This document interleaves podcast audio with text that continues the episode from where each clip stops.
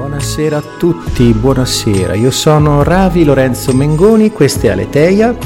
Un attimo che sistemo lo schermo che sono anche su Facebook per chi ci ascolta sul web da Facebook, siamo in diretta anche su Radio Iride come streaming www.radioiride.it. Ok, eccoci qua. Doppia diretta, vediamo se parte anche dall'account di Radio Iride. Benissimo. Ok, vediamo un po' se funziona. Pare di sì. Allora, qui in sottofondo c'è Moments in Love degli Art of Noise, eh, una, una, sigla che mi piace tanto, che metto da, praticamente sempre. E oggi parleremo di colori. Perché di colori? Eh, perché i colori sono molto importanti. E quindi chiudiamo la sigla e c'è un'amica che mi aiuterà a parlare di colori. Samia, ci sei? Ci sono, ci sono. Buonasera Lorenzo. Buonasera a te. Allora, chi è Samia? Samia Ilaria Di Donato, eh, è una mia cara amica, ci conosciamo da almeno 5 anni e lei ha una lunga e grande esperienza di colori perché lei fa la consulente di colori, tra le altre esatto. cose. Non fa solo quello, ne fa tante. E quindi eh, era un po' che diceva, ma dai, quando è che parliamo un po' di colori? E lei aveva sempre degli impegni perché sta girando come una trottola per tutta Italia anche fuori, perché è molto richiesta, sta facendo veramente tante cose e oggi ce l'abbiamo qua. Per cui siamo a parlare di colori, perché l'idea è quella di togliere qualche velo sui colori. Eh? Perché questi colori noi li adoperiamo in maniera un po' inconsapevole a volte, ma in realtà sono delle energie anche loro, sono delle vibrazioni, sono eh, diciamo il colore del, dal punto di vista della nostra percezione è come noi mappiamo certe frequenze, ma non è una cosa meccanica e arida, è una cosa che invece risuona in noi, i colori fanno da sfondo, da contraltare alla nostra esistenza, quindi eccoci qua. Allora Samia, colori, come hai incontrato i colori? Beh, diciamo che loro praticamente mi hanno salvato la vita, perché io ero in ospedale, mi avevano dato pochi giorni di vita e fortunatamente io non ho creduto ai medici, ma ho chiesto alla mia mamma di portarmi dei pennarelli, dei giotto e, ho cominciato a scoprire che alcuni colori mi facevano stare meglio ed altri invece stavo molto male. Mm. Così ho cominciato ad usare quelli che mi facevano stare meglio. Mm, bello. e quindi questo quanto tempo fa? Parliamo ormai del 1999. Pensate. quindi sì, e da allora io ho cominciato a scoprire, a cercare dei perché. Mm. E sono nate tante ricerche, ricerche che mm, qual era l'obiettivo? Cominciare a capire se quello che era successo a me poteva essere replicabile. Mm-hmm. E, e, quindi inizialmente ho cercato, come dicevi tu, proprio le vibrazioni, quindi le lunghezze d'onda, capire come un colore, se posizionato ad una distanza di circa 10 cm dagli occhi, quale tipo di ormone faceva produrre all'interno del nostro corpo. Mm. Perché ogni colore, diciamo, lavora su una frequenza diversa e ogni, ogni frequenza genera una reazione.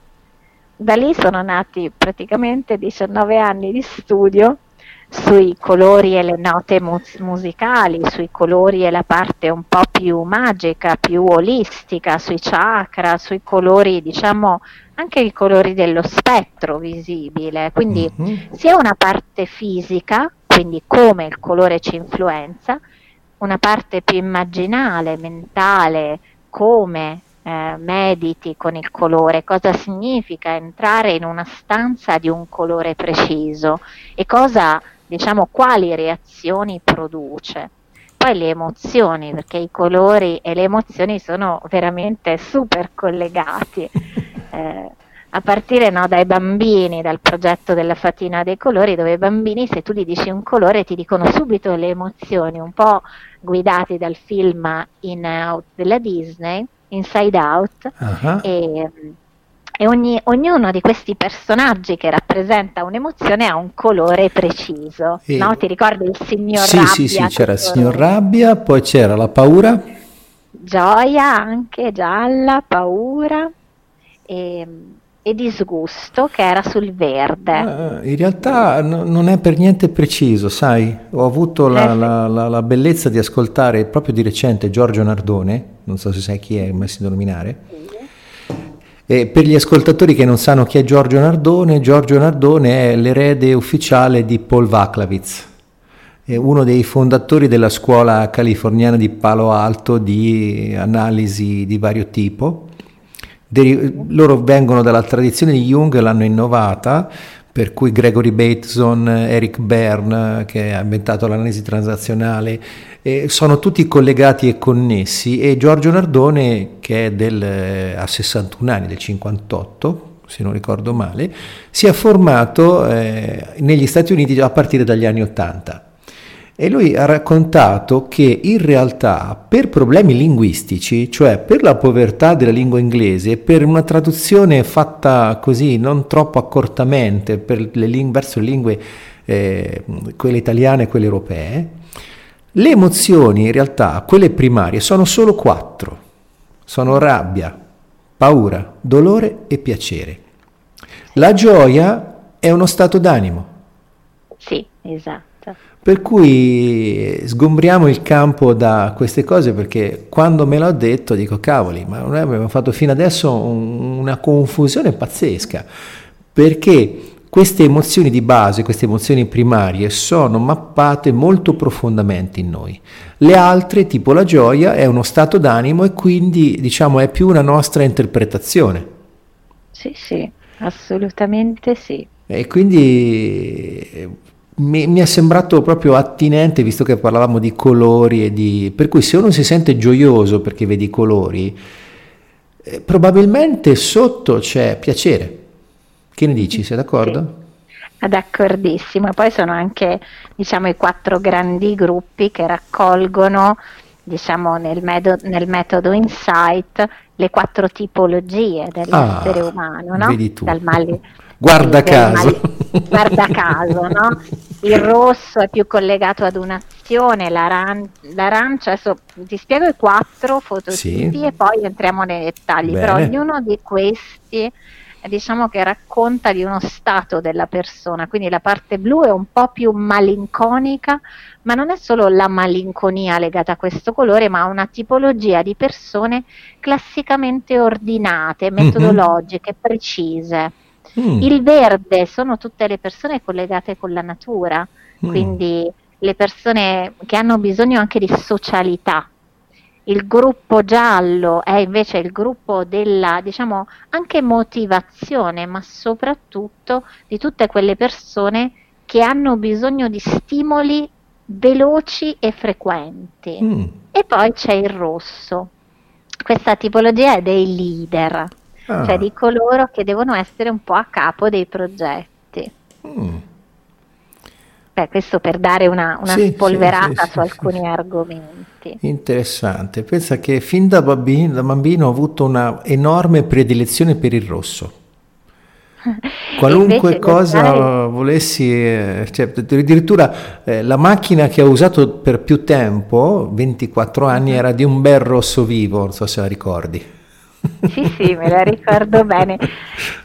E immaginavo anche di vederti arrivare a Torino con la macchina rossa, invece no. Eh no, purtroppo ha fatto il suo tempo e le cose bisogna lasciarle andare. Adesso ho una macchina grigia, un po' più anonima.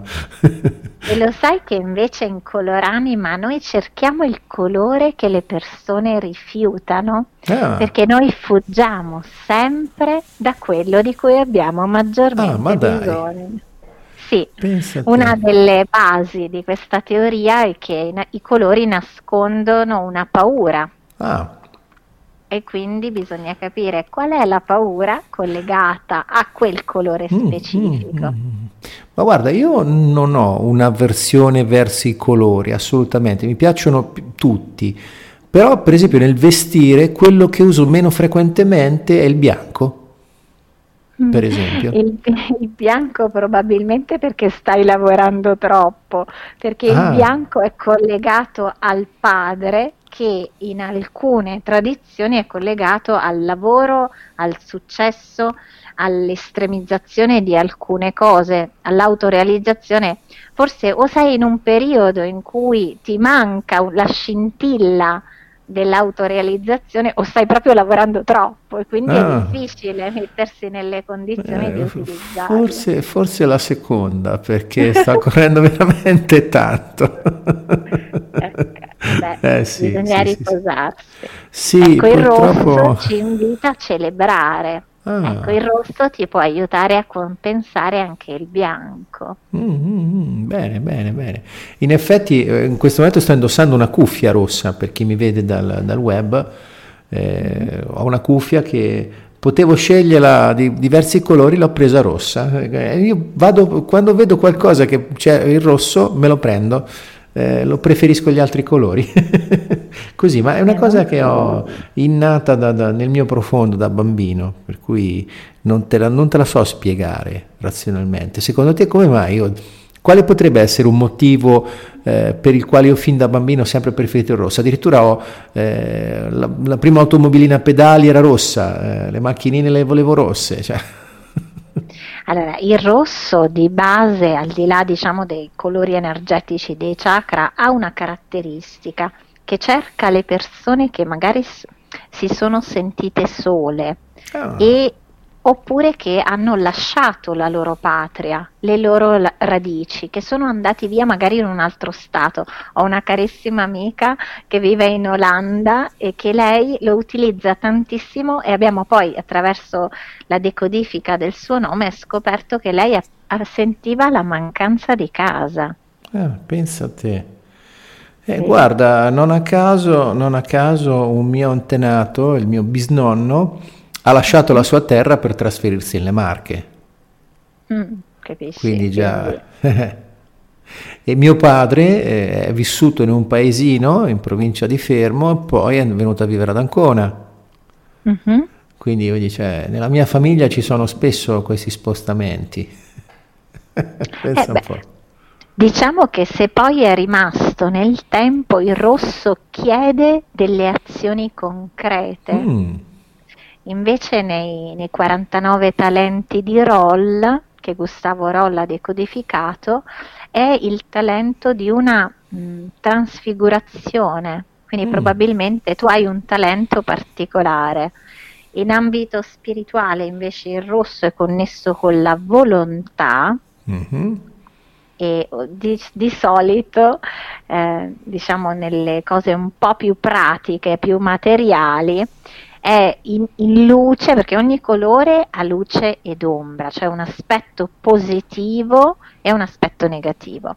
In negativo può essere magari l'aver subito qualche violenza o l'aggressività di qualcuno. Mm-hmm. Se magari abbiamo un capo che ci stressa tantissimo, questo colore si manifesta per aiutarci. E dall'altra parte quando lo utilizziamo consapevolmente con un intento, ci dona forza. Io quando viaggio tantissimo, come sto facendo in questo periodo, non so se alcune persone l'hanno notato e mi hanno detto ma come mai hai sempre la giacca rossa?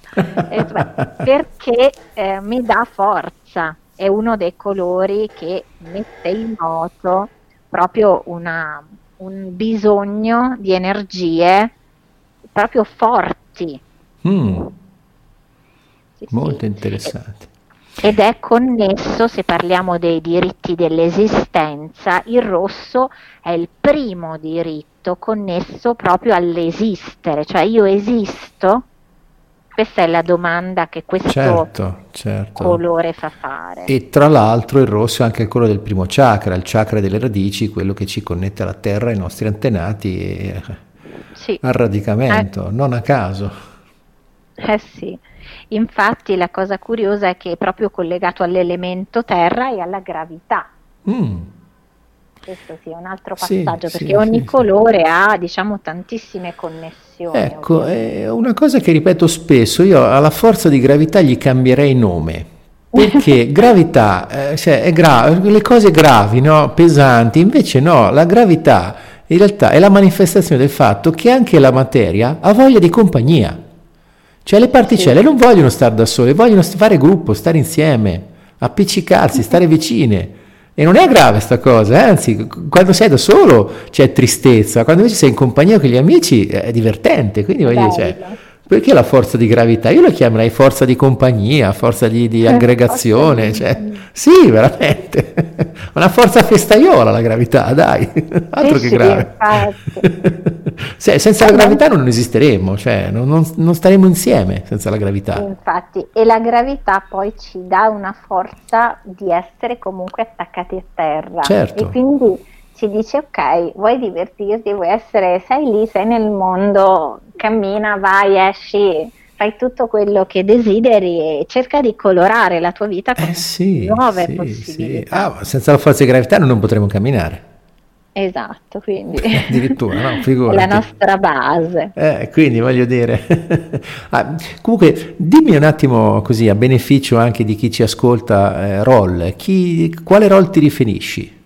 Gustavo Rolla. Oh. Allora, devi sapere che io in questo periodo sto facendo studi un po' particolari su tantissimi personaggi del passato che uh-huh. avevano, diciamo, delle capacità importanti. Cioè, Rolla era non solo un ricercatore, era anche un sensitivo. Mm. Eh, diciamo che era una delle persone mh, che a livello di fenomeni paranormali ne conosceva un po' di più e eh, durante la sua vita non fece nessun controllo scientifico perché i suoi prodigi diceva che non erano ripetibili, cioè non si potevano eseguire a comando. Mm-hmm.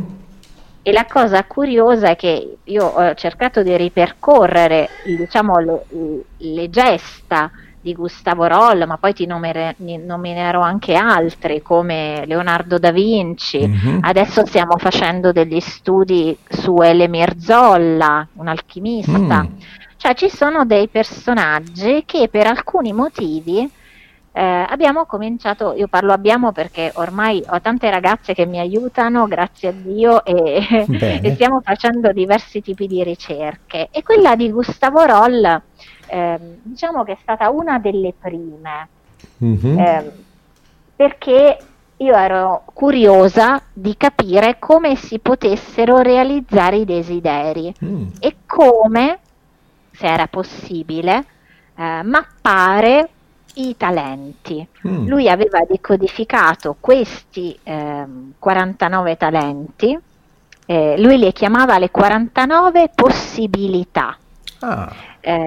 Eh, ad esempio ti racconto qualcosa, no? erano mm-hmm. suddivisi proprio in classi diverse e ehm, ognuna di queste classi apriva ad altre porte. Ad esempio c'era la chiaroveggenza, la visione dell'aura, l- diciamo degli interventi di guarigione, eh, la biblioscopica semplice, cioè ci sono diciamo le onde d'urto, adesso non è che me ne vengono in mente tutte perché sono tantissime, il magnetismo, lui aveva studiato le bilocazioni, cioè l'essere contemporaneamente in due posti, le sincronicità.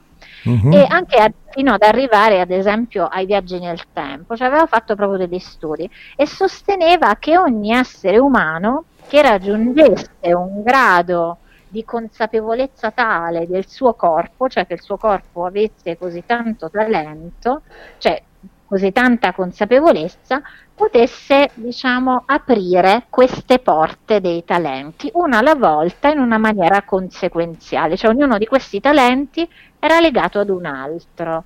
Mm. E io mi sono divertita a cercare i collegamenti tra colori e i talenti che lui aveva decodificato. Ah, però. Eh beh, perché alla fine dovevamo poi cercare de- delle connessioni, no? Mm-hmm. Ma Gustavo Adolfo Roll, il torinese? Sì, ah, sì, sì, okay. esatto. Benissimo, ok, allora così a promemoria... R-O-L, R-O-L. Sì, sì, sì. No, ho, cer- ho, cercato, mentre parlavi, ho cercato, le- ho cercato su Wikipedia mm-hmm e sto postando il link. Ok, così chi ci segue può anche curiosare su ecco, chi era Gustavo Adolfo Roll. Esatto, oppure il sito era gustavorol.org, ah, proprio se ah, ah. cercate le 49 possibilità. Ti ah. racconta un po' chi era, la sua biografia, eh, tutto quello che si racconta su di lui, la parte artistica, le scoperte. Mm-hmm. Eh, t- c'è un bel mondo da scoprire e la sua casa era a Torino, quindi è una cosa bella. Che, eh, eh, sì, sì, sì. Per la cronaca io ho vissuto sette anni a Torino, una città che amo profondamente, eh, anche se non sono di lì, e ci sono stato di recente al Sole del Libro, quindi è, sì, Torino infatti. è meravigliosa per la mia, per la mia realtà. Sì. Infatti dove abbiamo presentato anche alcuni libri e abbiamo presentato anche il software Coloranima ad alcune persone che spero ci aiuteranno presto. Sì, allora adesso mi, mi sento un po', vabbè, mi sento chiamato in causa perché sì. eh, l'amicizia con Samia ha portato a una collaborazione, abbiamo messo insieme le nostre conoscenze e mettendo insieme numerologia, colori e un po' di altre sapienze antiche eh, abbiamo creato un software che serve per eh, dare qualche indizio sui colori, per così dire, cioè nel senso che eh, tramite i colori riusciamo, riusciamo, ad indicare dei colori che possono aiutare vari settori della vita. Come, e, quindi un, e si può fare un'analisi piuttosto profonda di tante cose, approfondita, per cui sono vari gradi di approfondimento e quindi poi eh, stiamo, stiamo, così, stiamo, terminando lo sviluppo di una seconda release, ho fatto una, una prima versione lo scorso anno, adesso la sto eh, rinfrescando per eh, la parte mo- per, i, per, i, per i cellulari con tecnologie più adatte al mobile e quindi vediamo un po' cosa salta fuori. Nel frattempo la diretta Facebook si è interrotta, non per mia volontà, quindi eh, mi scuso che ci seguivo dal web, vediamo un po' se riusciamo a riprenderla. Allora, poi rifacciamo tutta la procedura, video in diretta. Okay. Intanto magari racconto sì. una cosa mentre... Sì, sta ripartendo. Eh, 3, 2, 1... Siamo di nuovo in diretta su Facebook, eccoci qua, siamo tornati.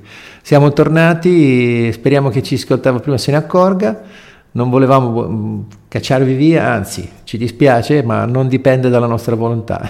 Quindi è una sfida per vedere se ci teniamo anche a chi ci ascolta da Facebook, probabilmente. rimanere connessi sempre. Esatto, sì, sì. Francesco è tornato a seguirci. Ciao Francesco. Bene, cosa stavamo dicendo? Stavamo parlando un po' di Coloranima, quindi mm-hmm. il progetto, eh, Coloranima in generale sono proprio i colori dell'anima e il progetto che ho canalizzato diciamo un po' di anni fa e che ha diverse parti. Nell'universo del colore consapevole c'è anche il software che abbiamo sviluppato e che partendo dalla numerologia pitagorica, dalla sequenza di Fibonacci, permette di decodificare un po' i codici dei colori nascosti nel nome, nel cognome delle nate di nascita, non solo attribuendo un valore numerico, ma anche un colore.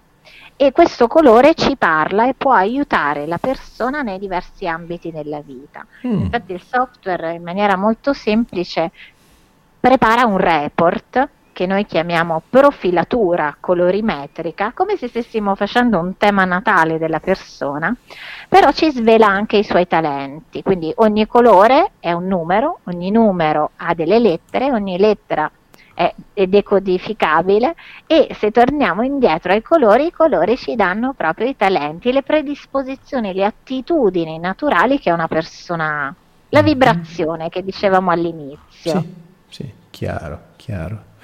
Bene. E quindi quello che, allora, nella prima, così, di base facciamo la profilatura colorimetrica di esseri umani, poi eh, si può proseguire a fare la profilatura prof, pro, mm, colorimetrica di diversi esseri umani all'interno di un ambiente, perché anche gli ambienti hanno il loro perché. Sì, e soprattutto se magari c'è una casa da, da colorare, da ritinteggiare, è normale che nelle camere dei bambini metteremo alcuni colori, e sono i colori specifici per i bambini, negli ambienti comuni dovremo trovare un colore che armonizza le diverse parti.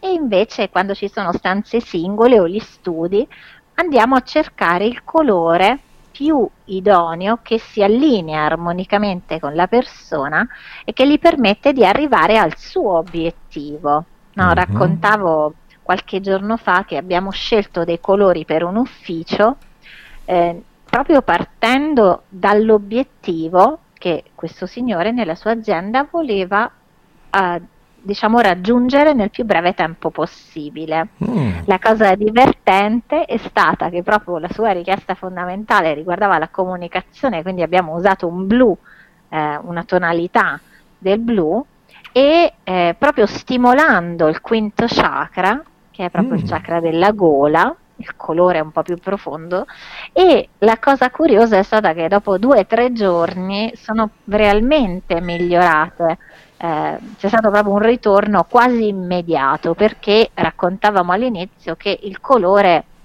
eh, lavora molto più velocemente di altri strumenti sì. e questa è, è, la scienza, grazie a Dio che lo dice, perché lavora addirittura alla velocità della luce, perché sì. il colore entra velocemente nel nostro occhio, nella retina, attraverso i coni bastoncelli fino a tutta la parte del cervello in una maniera molto più veloce rispetto magari ad altri strumenti. E tra l'altro poi quello che eh, non si dice spesso è che il centro direzionale del nostro sistema endocrino, cioè la ghiandola pineale, guarda caso è proprio appoggiata sopra il chiasma ottico che sarebbe il punto dove i due nervi ottici entrano in contatto e quindi la ghiandola pineale riceve la luce dagli occhi.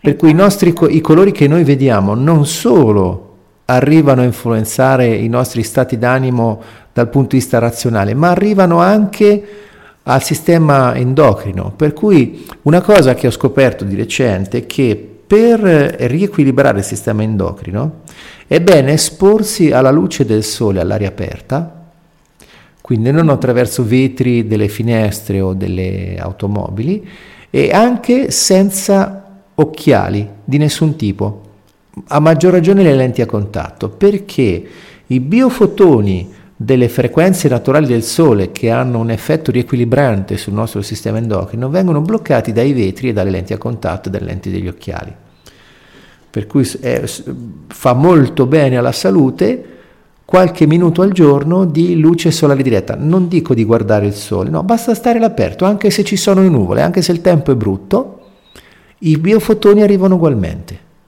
E tra l'altro una ricerca scientifica di un certo Popper ha dimostrato che gli organismi viventi emettono biofotoni. Per cui noi non lo vediamo, ma anche noi siamo luminosi quando siamo vivi.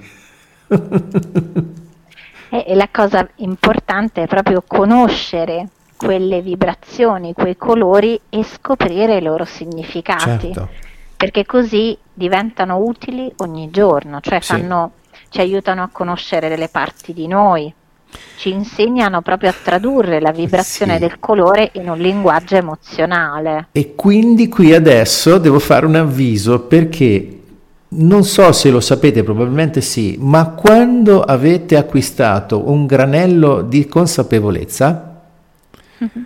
non si torna indietro. Potete anche far finta di tornare indietro, ma la vita verrà a ricordarvi che non è possibile nelle maniere più fantasiose e pazzesche. Per cui datemi retta, prima di intraprendere un passo di consapevolezza, ascoltatevi dentro se, siete, se vi sentite pronti. Perché una volta fatto non si torna indietro, non è come dire vado al cinema poi esco non finisco di vedere il film, no, lì quando hai preso un brandello di consapevolezza ti rimane. E toglierselo non si può fare, eh, sei d'accordo? Sono d'accordissimo, anzi se poi cerchiamo di sfuggirli diciamo che di solito ne paghiamo le conseguenze. Sì, sì. Io eh, a questo punto consiglierei un altro colore, così saliamo anche un po' di vibrazione. Sì andiamo a toccare l'arancione, perché uh-huh. quando ci sono questi salti di consapevolezza, l'arancione, che ovviamente è il colore del, diciamo, della pancia, dello stomaco, dell'intestino, eh, anche dei reni, se vogliamo associarlo un po' alla parte proprio del corpo. Secondo chakra, ovviamente. Co- Esatto, e la cosa curiosa è che l'arancio ci dà coraggio e presenza e ci ricorda che c'è un destino, è uno dei colori del destino. E quindi ci dobbiamo ricordare che se arriva consapevolezza eh, si vede che è arrivata a colorarci un po' la vita. E pensa a te oggi, eh, questa mattina prima di uscire di casa, così senza pensarsi ho scelto una camicia di lino arancione, di un bel arancione vivace. Proprio oggi, era un po' che non la mettevo. Scusa, scusa un attimo. Sì, sì.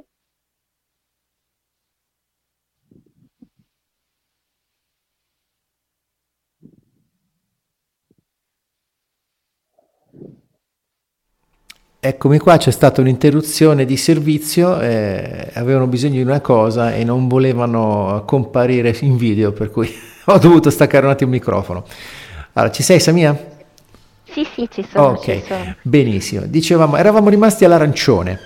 Sì, mm, un po' perché diciamo che il mio viaggio nei colori ha toccato diversi colori nel, nel corso del tempo ognuno dei quali mi ha consegnato, e, e quello che un po' io trasmetto, eh, una consapevolezza profonda. Ad esempio l'arancio, nella gamma degli arancio, per essere precisi, il colore si chiama corallo, eh, che è proprio, ricorda molto i coralli eh, che ci sono nella barriera corallina, quindi è un arancio molto intenso che tende un pochino al rosso e questo colore è il colore della presenza perché mm. devi sapere che eh, l'ultimo libro che uscirà a novembre, che è terminato, però ovviamente per questioni tecniche di impaginazione, di copertina, eh, ci sono tutta una serie di procedure, uscirà proprio a, a novembre se non sbaglio, il giorno del tuo compleanno, l'11 novembre. sì, perché anche questo non mi sembra un caso. Eh, Lì ci sarà un lavoro con 286 sfumature diverse di colore. Wow. Per, perché come, come, raccontavi all'inizio, cioè le sfumature fanno la differenza e io ho fatto una ricerca nominale, cioè proprio mm. del la parte di come i colori vengono chiamati nel mondo e associata ai loro significati una ricerca per capire qual è la consapevolezza, il messaggio, il codice segreto, mm. il significato più profondo che ci vogliono trasmettere. Ad esempio, non so, ti faccio esempi pratici. Mm. Eh, lo champagne è il colore delle antiche vestali. Ah. Invece il ciclamino è uno dei colori porta fortuna, poi c'è il perché, no? Uh-huh. Poi ad esempio c'è il colore cobalto, cioè la lealtà, l'onestà anche in ambito lavorativo. Mm. Eh, c'è un colore che è molto curioso, il suo nome che si chiama cocciniglia, mm. che è il colore per proteggersi dai predatori.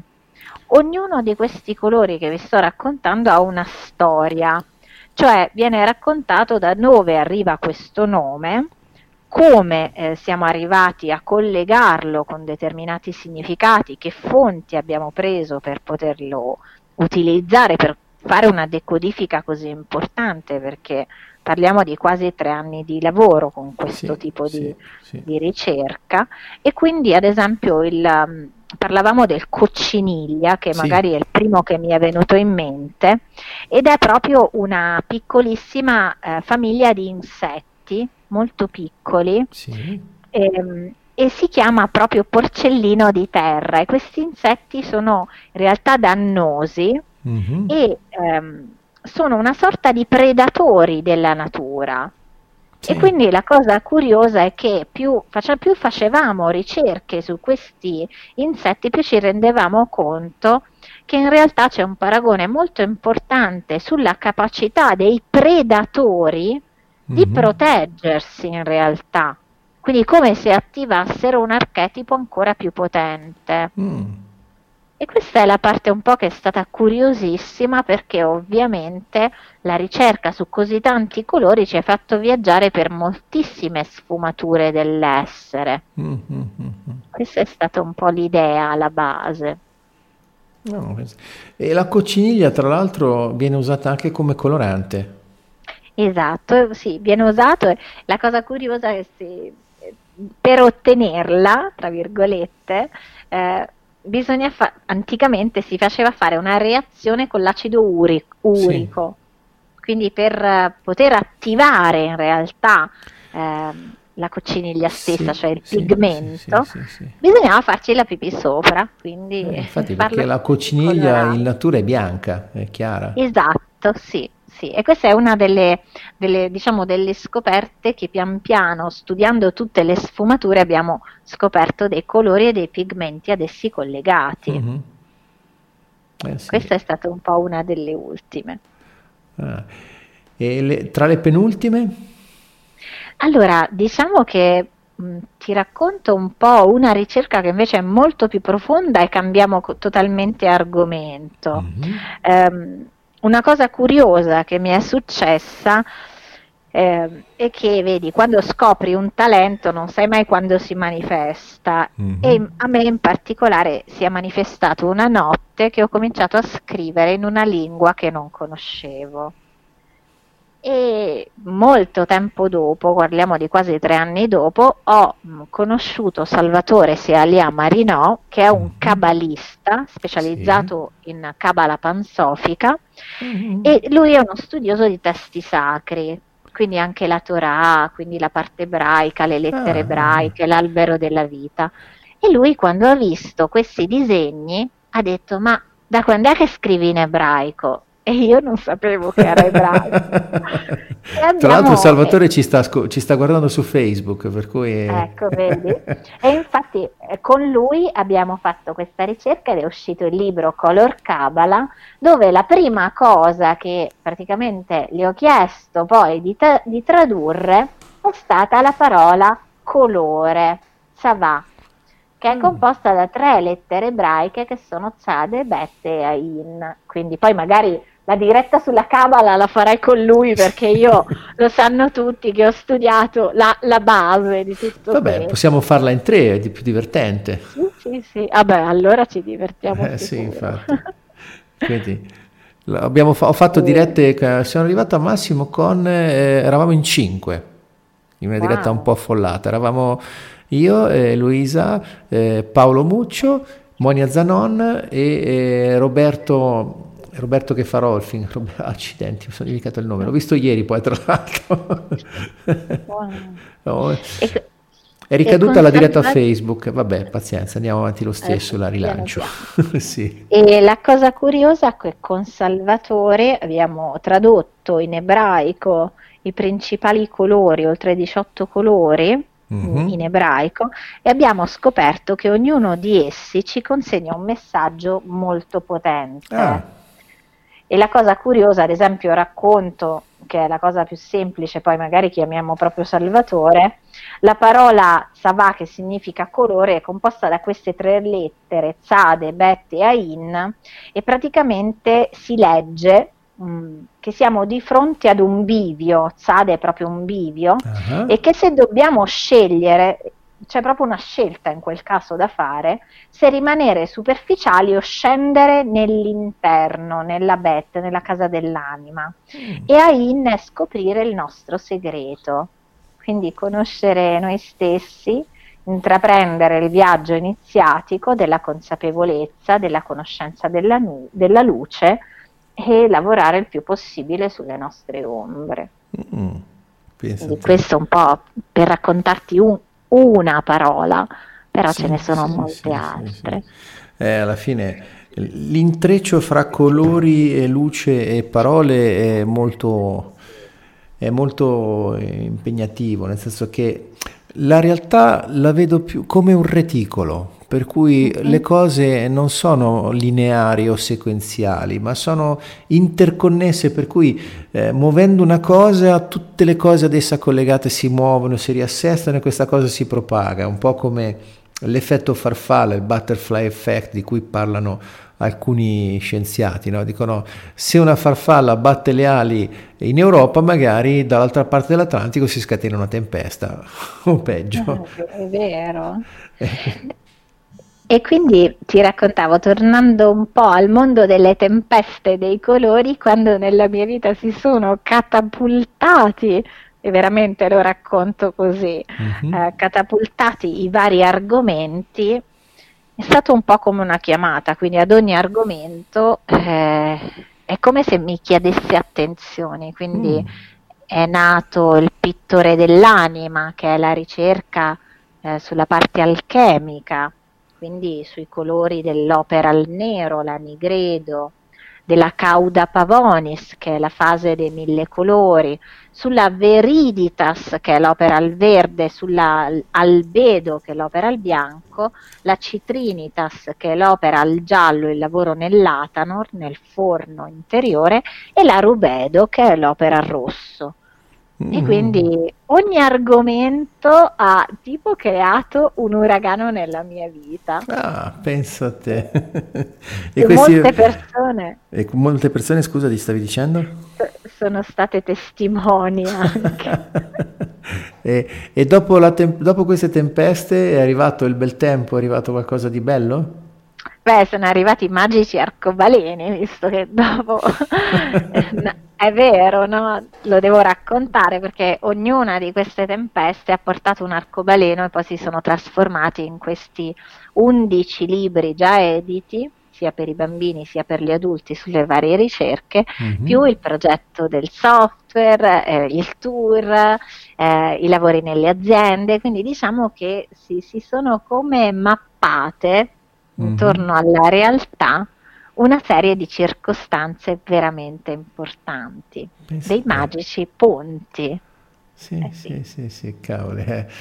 È una bella cosa, alla fine, alla fine, io sostengo una cosa, che se guardiamo con eh, un occhio particolare e con una sensibilità adeguata, possiamo renderci conto che le cose vanno sempre bene e che a volte non ci piace come vanno, ma vanno sempre bene.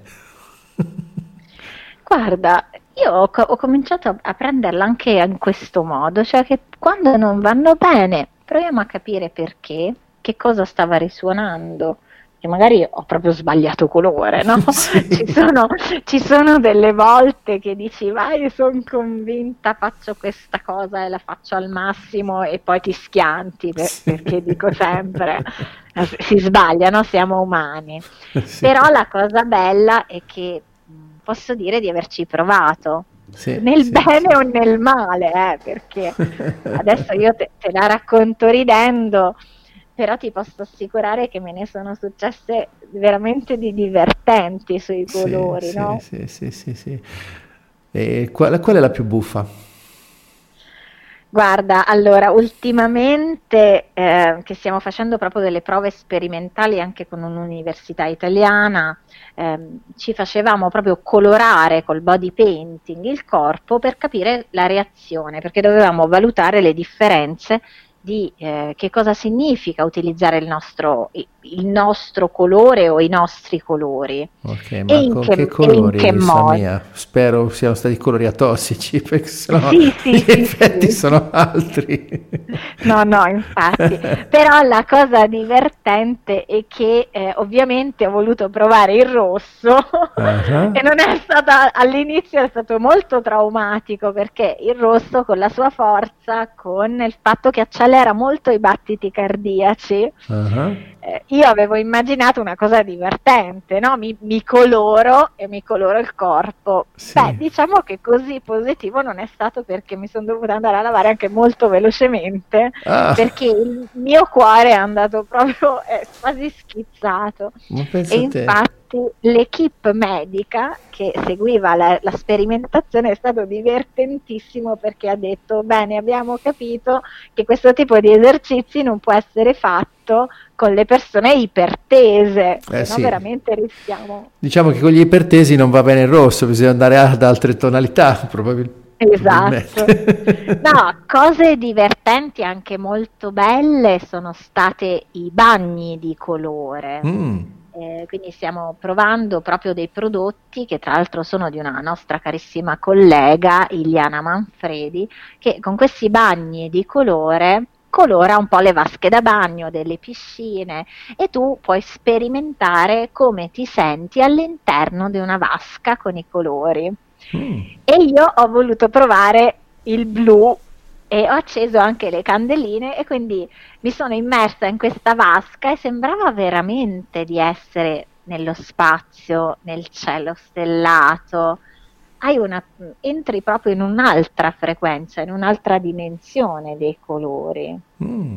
Quindi, questa è la cosa curiosissima che, cioè, posso in realtà ric- raccontarti anche tutto quello che succede quando facciamo invece anche le mappe dei colori. Ah. Uh, ad esempio, io racconto sempre, puoi fare la prova, no? Sì. Metti davanti a te 5 o 6 colori, ad occhi chiusi ne peschi uno, scrivi il tuo nome, poi scrivi il tuo progetto, le tue idee, i tuoi sogni, i tuoi bisogni, le tue volontà, i tuoi desideri. Metti un po' nel foglio ognuno con un colore ed ognuno con un cerchio, diverse mm-hmm. cose che riguardano la tua vita e dovresti farlo in una condizione semi-bendata, perché mm. la cosa curiosa è che poi puoi leggere i messaggi. Ah. Quindi nello stesso colore magari non è un caso che capitano due cose importanti o più di due e quindi io quello che faccio fare sono esercizi molto semplici, immediati, sì. dove la persona in autoaiuto impara subito ad utilizzare lo strumento. Mm. Sono proprio tecniche di, di aiuto veloce. Ah, ah, ah, ah pensa a te. E, e, sì. Ce n'è una semplicina che possiamo anticipare così rapidamente a chi ci ascolta, qualcosa di di semplice, semplice, semplice? Guarda, la cosa che mi capita più spesso di far fare quando una persona prova molta rabbia, magari per un ex, mm-hmm. eh, per un amico con, o amici con cui ci sono stati dei problemi, io chiedo di scrivere il nome di questa persona per almeno 100 volte su un foglio con un colore celeste mm. massi- al massimo turchese. Guarda, diciamo che nel 99% dei casi quello che la persona mi diceva è che man mano che scriveva il nome di questa persona, cominciava ad entrare in uno stato di specchio, cioè cominciava a rendersi conto che sì, mh, vedeva la rabbia per questa persona, riusciva sì. man mano a distaccarsi e poi piano piano a capire che eh, quella rabbia in realtà era dentro di sé perché vedeva una cosa della sua personalità che non gli piaceva. Ah. Quindi è un esercizio che tutti possono fare, tutti siamo stati arrabbiati con qualcuno, sì, con qualcosa. Sì, assolutamente quindi... sì. Cavoli. E quindi eh, ripeti un po' più lentamente. Quindi basta scrivere il nome di questa persona su un foglio di carta uh-huh. per almeno 100 volte con un colore o celeste o turchese. Dove celeste ovviamente come saprai è il colore dell'angelo sì. custode che quindi ci aiuta a prenderci cura proprio di questi di queste modalità che uh-huh. magari anche non volendo eh, però ci hanno fatti queste persone che magari ci hanno fatto del male. Mm. E invece il turchese, se invece scegliamo un altro tipo di tonalità, è, è collegato all'archetipo del cercatore, ah. di colui che cerca. Eh sì. È diciamo bello. che queste sfumature di celeste, di turchese, possiamo arrivare fino al ciano, Mm. Però mm, magari io rimarrei proprio su questi colori che portano anche una pace e una serenità diversa, perché sì. ricordano il cielo e il mare. Eh sì, infatti, infatti. E quindi in questo mare di colori eh, c'è un, così, un criterio che possa essere sufficientemente valido per la maggior parte degli esseri umani per scegliere un colore? Sì, per obiettivo. cioè il colore veicola delle informazioni che mm-hmm. possono essere, come ti raccontavo, degli archetipi sì. oppure dei significati del colore, che ah. ormai sono quasi dovunque in rete, mm-hmm. però magari ci sono i 5-10 colori principali. Mm-hmm. Eh, usare consapevolmente il colore significa usare il colore per raggiungere un obiettivo specifico. Mm e quindi significa cercare l'obiettivo che vogliamo raggiungere. Quindi se, se mi fai magari un esempio, sì. dici guarda, ho un'amica che, può, che vuole raggiungere allora, questo obiettivo. Sì, diciamo, mettiamo to, un obiettivo che potrebbe interessare a molti, eh, guadagnare di più col proprio lavoro. ecco, questa è una questione economica. Allora, ci sono due colori principali, l'oro mm-hmm. che ovviamente è, è, simbolo di denaro e di successo, sì. che deve essere utilizzato però essendo un'ottava superiore del giallo, deve essere usato con parsimonia, mm. perché altrimenti scatena altro. Ah. E poi ci sono i verdi, i verdi quelli che assomigliano molto al verde dollaro per farti capire. Ah, ah, ah, ah, ah perché il, il verde oliva siamo molto simili come sfumature ma sono diverse, perché questi colori stimolano la decisione di portare a compimento la parte economica.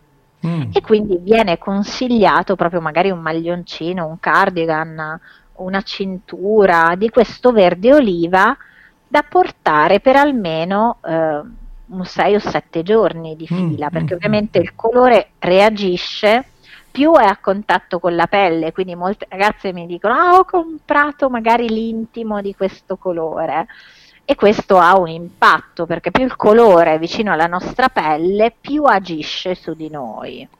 Quindi eh, qualcuno, cioè chi ha la carnagione chiara sarebbe bene che usasse colori chiari? No, ehm, chi ha la... No, no, no, parlo proprio di contatto. Ah, ok, pelle. contatto. Io ah, ho capito. Eh, sì, spieghiamolo perché vicino può essere sì. inteso in molti modi. e infatti l'avevo inteso in un altro. faccio un esempio sì. pratico. Se tu hai bisogno, quindi il tuo obiettivo è comunicare meglio, Mm-hmm. Quindi il colore che tu usi serve per te, ma serve anche per aprire l'altra persona. Quindi ah. magari una cravatta blu è, è mm, consigliata. Se invece devi lavorare nel profondo, lavori sull'intimo. Quindi mm. utilizzi magari un abbigliamento intimo colorato. Oppure, come molte persone fanno, perché non è che magari hanno a disposizione tutti questi colori, dei nastrini, sì. quelli proprio da merceria, ah, da circa ah, un ah. centimetro che si legano al polso. Ah, e quindi che può anche essere un, un, ornamento carino, con un bel fiocchettino esatto. per una ragazza o una signora va molto bene. Esatto. Sì, sì, sì.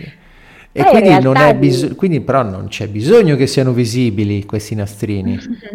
No, no, assolutamente no. Infatti dicevo all'inizio, bisogna scegliere che support, su che supporto mettiamo il colore, uh-huh. quindi se è abbigliamento, se invece eh, dobbiamo colorare le pareti, se invece dobbiamo fare un logo sì, eh, per sì, un'azienda sì. oppure un volantino che abbia un'efficacia. Sì, una domanda così mi viene spontanea, ma eh, quindi un uomo potrebbe tranquillamente mettersi un nastrino che so sotto il calzino? Sì, o ah, addirittura in tasca.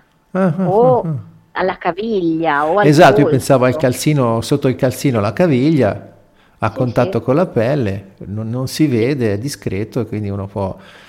Eh, che, eh, ci sono alcuni che eh, ci tengono alla propria privacy, per esempio, to, una cosa strana eh, che non, non, avevo mai visto dal vero, eh, ho visto una, una, una pellicola da mettere sugli schermi dei computer che ne limita la mm-hmm. visibilità fuori asse. Wow. Sai che adesso ci sono, ci sono, gli schermi che sono ben visibili da grande angolo, no? per cui chi passa di fianco al tuo computer, se è un portatile, in un ambiente, potrebbe mettersi a guardare. Bene, questo qui fa in modo che se esci dall'angolo diretto di quei 30, già bastano 30 gradi non vedi più nulla. perché è polarizzato, sì, per cui a volte, a volte eh, ci sono delle circostanze in cui delle cose, se non le si fanno vedere, producono risultati migliori, sì. Quindi... Guarda, la cosa curiosa invece è che abbiamo studiato un effetto. Alcune lenti por- polarizzate degli uh-huh. occhiali sì invece proprio perché sono polarizzate non permettono la visione degli schermi a cristalli liquidi, quindi a volte anche i cellulari non si vedono. E quindi devi togliere gli occhiali per vedere il, lo screen del cellulare. Sì, sì, sì, sì, sì, Ma guarda, ci sono delle ricerche che parlano anche delle conseguenze nefaste, secondo alcuni studi, studi delle, delle luci blu le luci blu, eh che in molti computer sono messi come per esaltare i colori, secondo alcuni non fanno proprio bene alla vista. Per cui adesso si sono inventati il business che vendono occhiali per filtrare luce blu per chi usa i computer. Guarda, gli studi anche su questo sono tutti divergenti, cioè sì. ci sono le persone, no, non sto scherzando, abbiamo, ci cre- ci, stiamo studiando due studi diversi, uno di un'università americana e uno di un'università giapponese. Mm-hmm. Ora, premetto che magari possono essere le, diverse le condizioni, però ad esempio eh, stanno usando delle luci blu per migliorare proprio nelle stanze apposite la qualità di vita delle persone in ospedale. Mm. E questa è una cosa molto positiva perché proprio la luce blu calma alcuni parametri, ma d'altra parte se estremizzato, cioè se, le, se invece magari utilizzi delle lenti blu per troppo tempo, mm-hmm. cadi nel, nel, suo opposto che può essere anche la malinconia. Eh. non per Quindi niente sempre... la musica blues... Eh è un po' malinconica, sì. Infatti, no? Quindi i colori hanno il loro perché alla fine, c'è poco da dire. sì, sì, sì. Ma poi la cosa divertente è che ne, ne scopriamo veramente di tutti i colori ogni volta. E perché... guarda caso, diciamo proprio di tutti i colori. Eh sì, io mi diverto a giocare con i colori, eh, quindi Bene. lo dico sempre questo. Eh, infatti, ma come mai allora mh, si associa anche il, a volte il verde anche alla rabbia? Tipo che so, Hulk è verde di rabbia per dire, no? Oppure da dove ne sai qualcosa? Visto che sei l'esperta. Sì, infatti in uno dei miei libri ho fatto proprio una ricerca sulle curiosità dei colori. Uh-huh. Infatti ho, ho, ho, spiegato perché il principe è azzurro, perché sì. si dice rosso o verde di rabbia. Diciamo che eh, nel libro proprio L'anima e la magia dei colori ho raccontato come mai eh, si dice verde di rabbia perché praticamente è una reazione dei diversi organi. Uh-huh. Questa reazione ehm, deriva proprio da una parte della bile e eh, a volte, ecco, devo dire la differenza perché si dice rosso di rabbia o verde di rabbia. Mm. Allora, sono due espressioni diverse. Rosso di rabbia si usa quando si sta perdendo proprio il controllo, quando mm-hmm. il sangue fluisce alla testa, ecco perché il rosso, sì, si ricordi, certo. magari diventi proprio tutto rosso. Sì, sì, sì, sì, sì. Fisiologicamente la situazione è proprio in mano all'apparato cardiocircolatorio. Mm-hmm. Invece si parla di verde, di rabbia, perché si cerca di metterla a freno, a combatterla per evitare che diventi furia. Ah. E quindi in quel caso l'attività del nostro corpo si sposta sul piano ga- gastroenterico e più precisamente nel fegato, certo. che stai cernendo questa grande quantità di bile, la bile è notoriamente verde eh, e quindi dà una reazione di questo tipo. Io ho studiato proprio le curiosità sì, legate sì, sì. Non a caso, non a caso di, a volte si, si, dice di uno che è molto arrabbiato, ha avuto un travaso di bile. Esatto, sì. sì, sì. Ecco. Anche verde d'invidia, sì. anche verde d'invidia è lo stesso, è sempre una reazione eh, di, tra virgolette, sì, di, sì, di, questa rabbia. Beh, eh, ci sono tante curiosità. Eh, mi, mi, fa ridere che eh, Hulk, il personaggio, eh, la rabbia non la controlla proprio, anche se vede. Esatto. E invece ecco una cosa curiosa che abbiamo studiato da, una, da un'espressione antica dell'usanza fiorentina, quindi proprio della zona della Toscana, ehm, che deriva proprio da essere al verde, cioè non avere soldi. Mm-hmm. E praticamente la cosa curiosa è che questa storia ehm, veniva ricollegata ad un'usanza di utilizzare una candela colorata di verde come segnatempo delle aste pubbliche.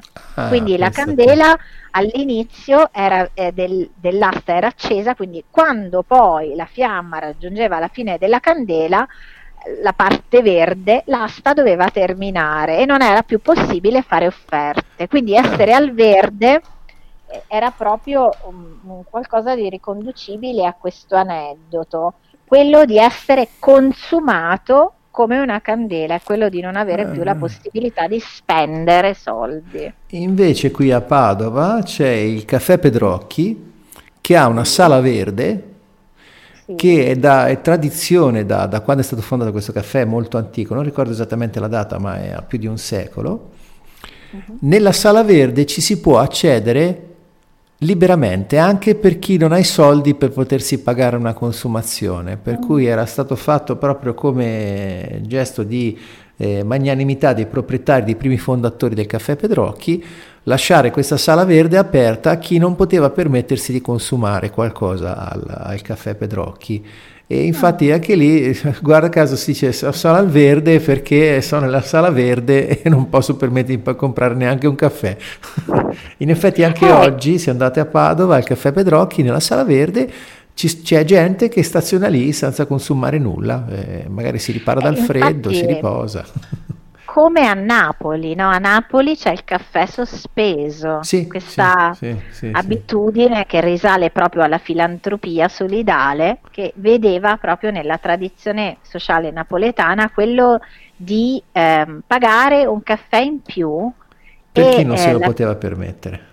So, beh, all'inizio non era solo per chi non se ah. lo poteva permettere, perché era proprio per uno sconosciuto. Ah, carina come, come gesto, sì, sì, sì. Anche perché, Anche se... scusa, parliamoci chiaro, no? Tutta questa paura degli sconosciuti, ma se andiamo a vedere bene le nostre vite, quelli che ci hanno fatto male probabilmente li conoscevamo tutti benissimo. eh? Eh beh, in effetti sì. adesso mi viene in mente un'altra cosa curiosa, no? Sì. Che praticamente ad un certo punto, ecco, quando eh, sei in queste situazioni ti viene voglia di dire voglio alzare bandiera bianca, no? Mm-hmm. Sì. E, che ov- ovviamente sappiamo che significa abbandonare la lotta, non sì, avere più sì, intenzione sì, di fare qualcosa.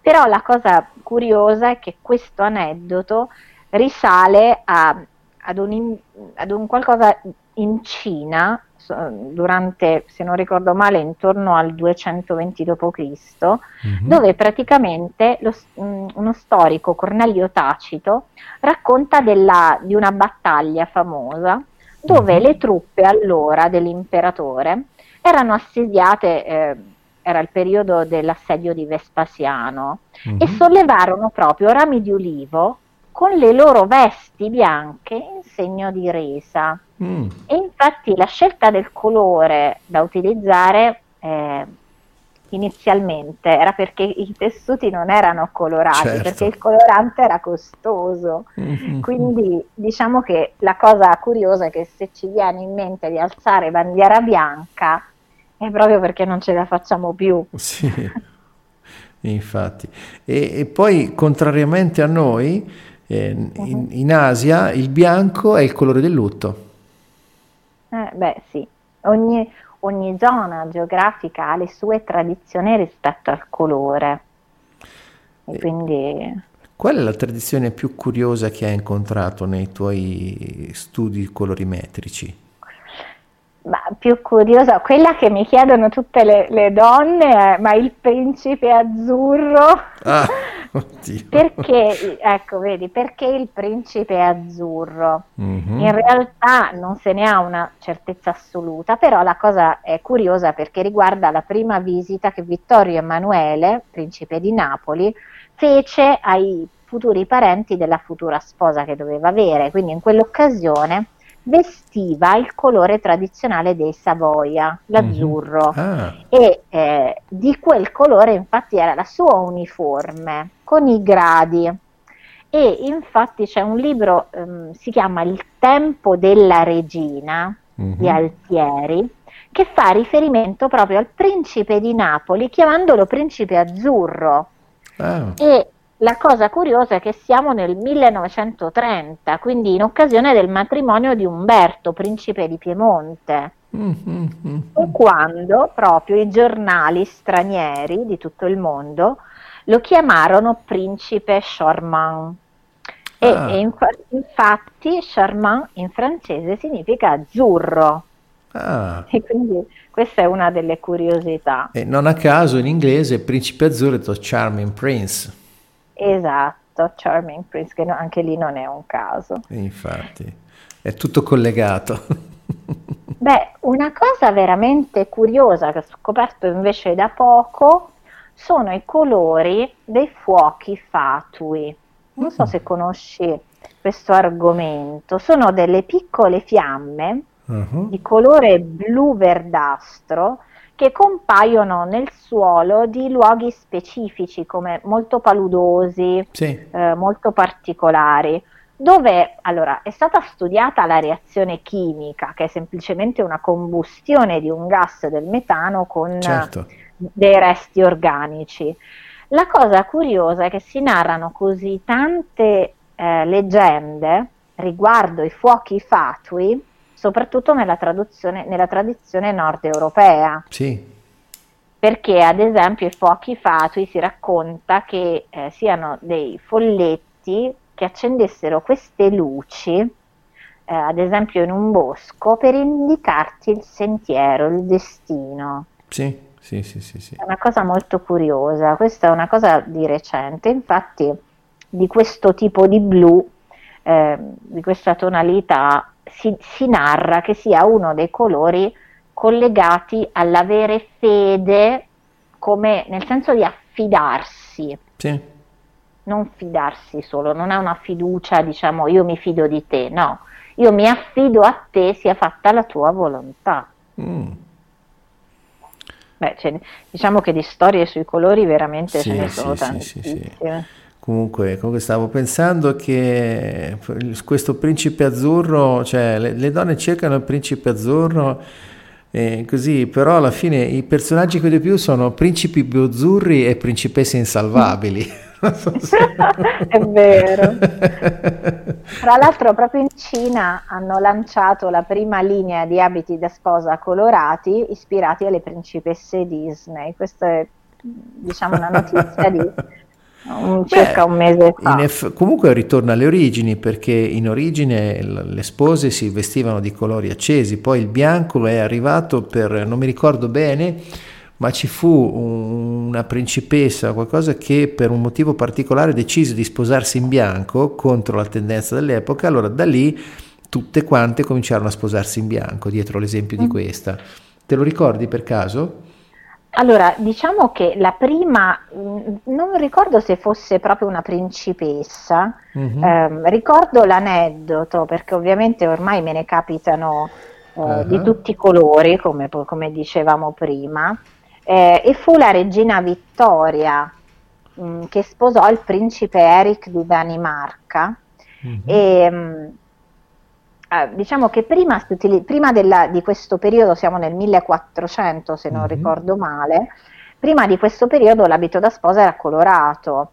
Eh, e la cosa che invece sconvolse un po' il tutto fu proprio lei, perché? Perché nel corso della eh, cerimonia nunziale Filippa indossò una tunica e un mantello di seta, mm-hmm. dove ehm, un po' la tradizione vo- racconta, si narra che avesse del, dell'ermellino, dello zibellino, adesso non ricordo bene, nello strascico, mm-hmm. e la cosa curiosa è che proprio un po' di tempo dopo anche Maria Stuarda, che era la regina di Scozia, ehm, che, che, se ti ricordi fu incoronata regina sì, a nove sì. mesi, no? Guarda, qui eh. dico, allora sto leggendo così a caso sul web che sì. Filippa d'Inghilterra, ricordi bene, si sposò in bianco nel 1406, ma solo ah, nel 1840 con il matrimonio della regina Vittoria Alberto di Sassonia divenne di moda fra tutte le spose, moda che ancora non, che... È, non è ancora tramontato.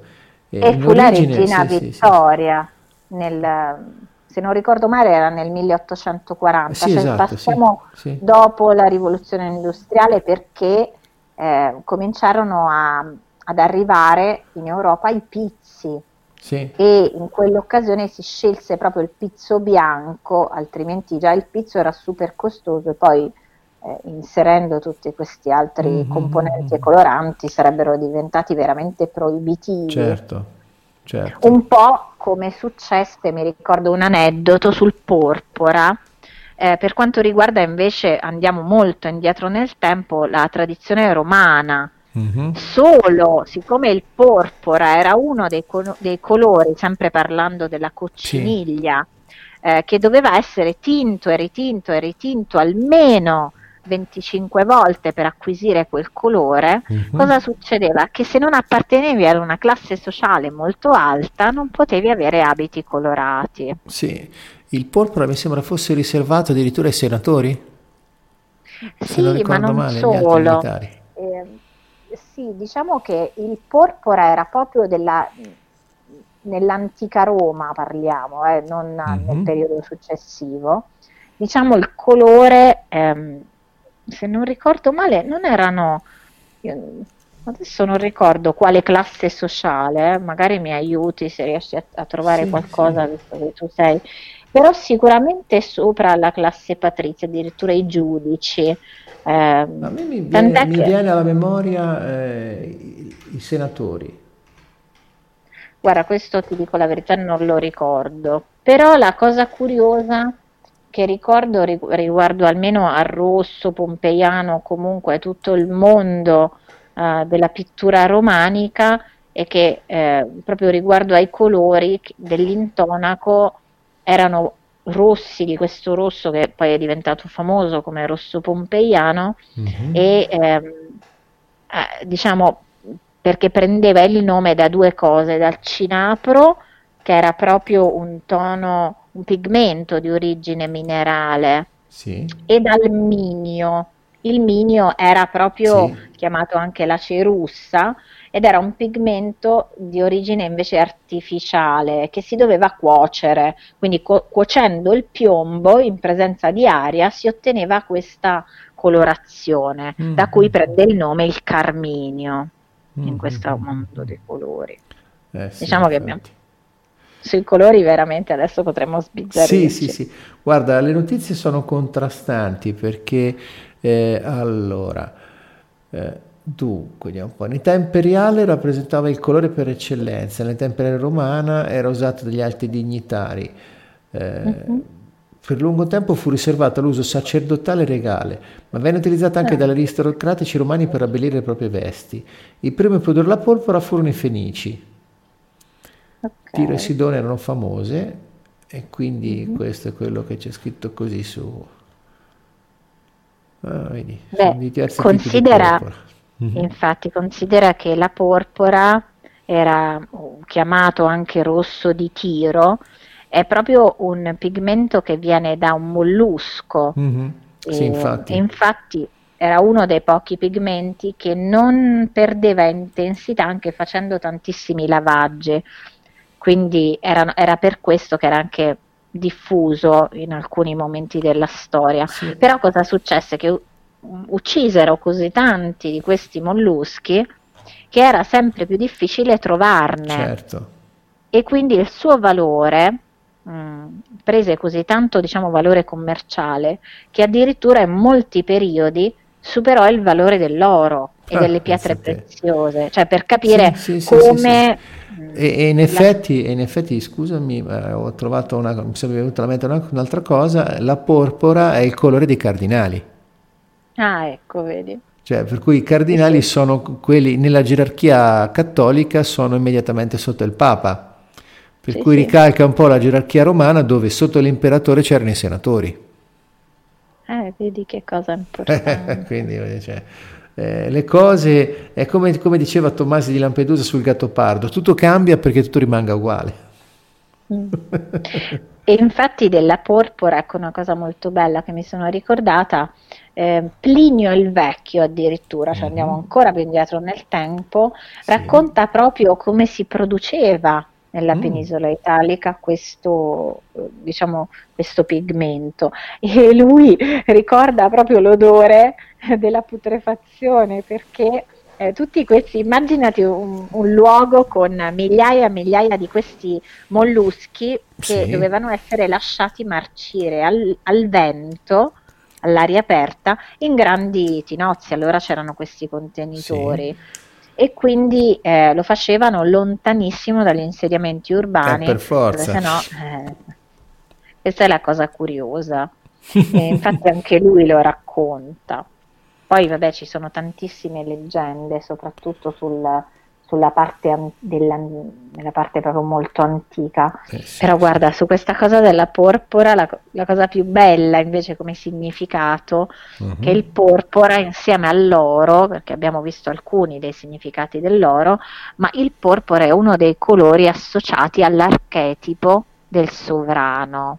Eh Quindi beh, sì. se ad esempio i nostri, i nostri radioascoltatori vogliono acquisire questo archetipo, il che significa vogliono costruire il proprio regno, vogliono diventare abili in un argomento, vogliono fare qualcosa di preciso e dire ok, questo è territorio mio, ecco, il porpora può aiutare. Sì, l'archetipo del sovrano eh, rappresenta quella parte di noi connessa alla parte razionale della mente che dà le regole e organizza la vita. Uh-huh. Per cui diciamo che sì, sì, sì, per cui il, è il, il, direttore d'orchestra per così dire e quindi eh, se attivate l'archetipo del, del, del sovrano potreste diventare sovrani delle vostre sorti. Infatti.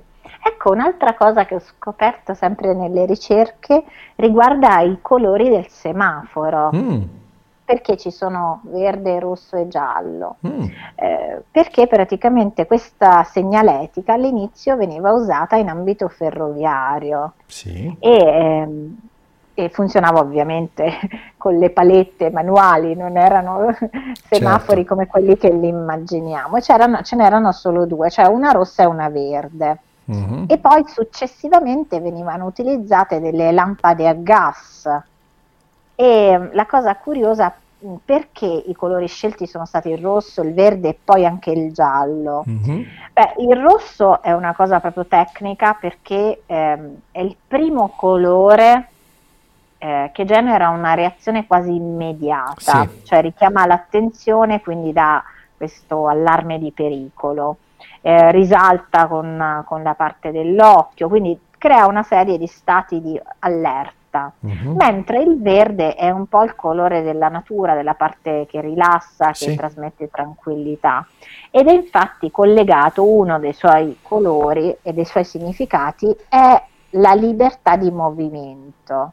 Uh-huh. E infatti ci furono due grandissimi studiosi che sono Brent Berlin e Paul Kai, che studiarono il, il numero di parole dedicate ai colori nelle diverse lingue, nelle diverse mm-hmm. popolazioni. E la cosa curiosa era proprio di ehm, trovare quante volte questi colori apparivano nelle, diciamo, nelle conversazioni mm. quotidiane. Tant'è che scoprirono che eh, in alcune tribù parliamo africane, sì. la parola colore a volte era la stessa della, del colore rosso. Ah. Questa è la cosa colore, diciamo più pratica. E poi questi tre colori, cioè il giallo, il rosso e il verde, eh, da, da, studi molto più approfonditi di neurobiologia, sono i colori che si riescono a percepire per primi. Mm altri colori sono diciamo tecnicamente ora è sbagliato quello che sto per dire, ma per far comprendere sono più lenti e quindi sì, eh, sì, sì, sì, Diciamo che il rosso ha a che fare da, co, col calore, viene dalle frequenze basse. Il giallo e il verde sono un po' più in alto, le frequenze più alte sono i blu e i violetti, per cui ci sta. Poi il nostro occhio comincia a svilupparsi prima su quei colori. Anche perché le tonalità del rosso eh, ci sono di più la notte, per esempio. Quando il sole volge al tramonto aumentano le tonalità del rosso rispetto all'alba. Eh sì. Quindi percepire di più il rosso può essere un vantaggio. Assolutamente, ma poi durante il tramonto c'è il famoso raggio verde. Mm-hmm. Conosci un po' questa storia? Eh, cioè il significato un po'... No, il significato no, so che è un fenomeno dovuto alla riflessione del sole per cui una, per un attimo i raggi del sole diventano verdi durante il tramonto. Sì, anticamente si narrava che se gli uccelli, infatti proprio in quel momento, che sia l'alba sia il tramonto, gli uccelli sono totalmente fermi.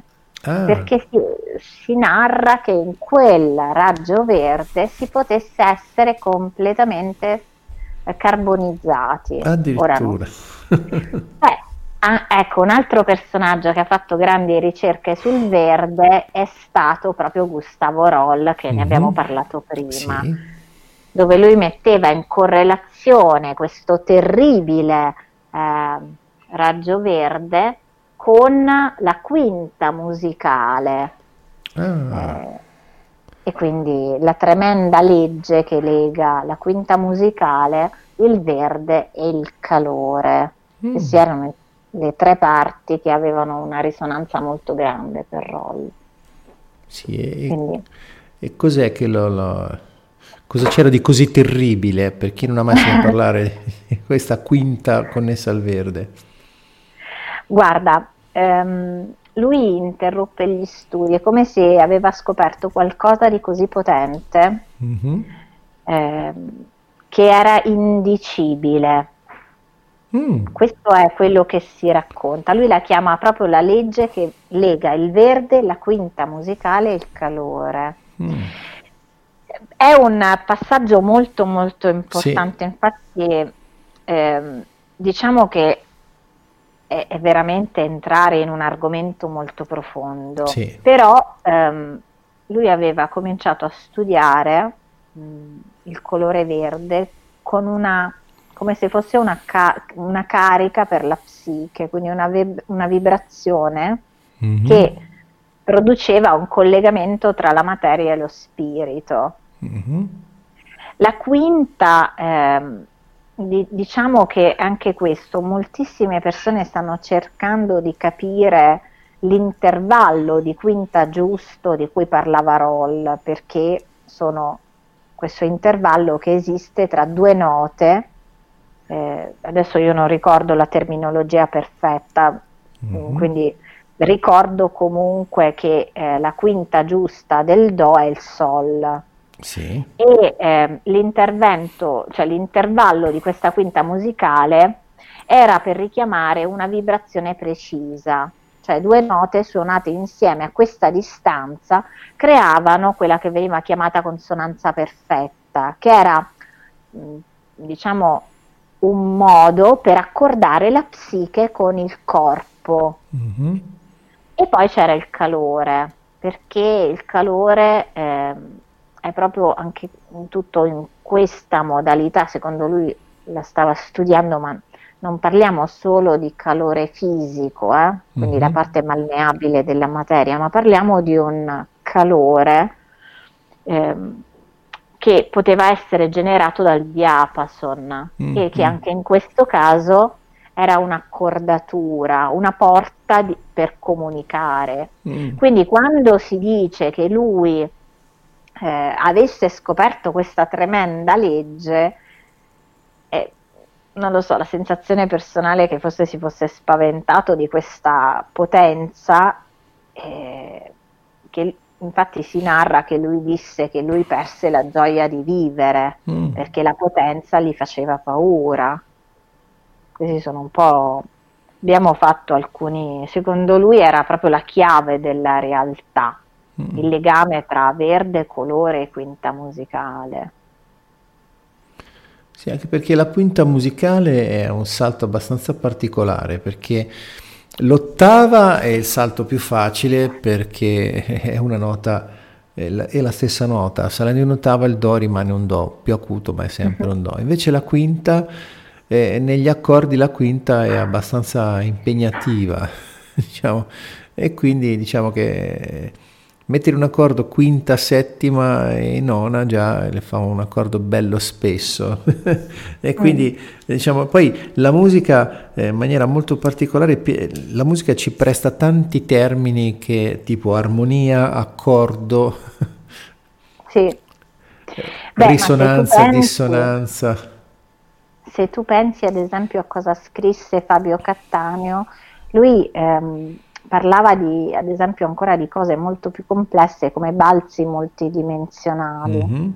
e lui racconta che mh, quando diciamo, ha intervistato moltissimi testimoni mm-hmm. lui disse che chi era sopravvissuto era in un'immensa ra- nebbia di colore verde mm. E la cosa curiosa è che adesso io faccio dei collegamenti, magari le persone studiose di roll mi uccideranno, però Pensa anche al verde che viene utilizzato in Matrix per decodificare la realtà. Mm. E, e, la cosa curiosa è che il colore della vera natura della realtà potrebbe essere simbolicamente questo colore verde. Mm. E quindi quando la vibrazione aumenta ci si connette ad una realtà reale però, dove sì. tutto è connesso. Quindi Beh, la visualizzazione sul colore verde, mh, mm, soprattutto per gli obiettivi, è la cosa più sì, potente sì, che sì, si possa fare. Infatti si dice che il verde è la chiave di tutto. Sì, sì.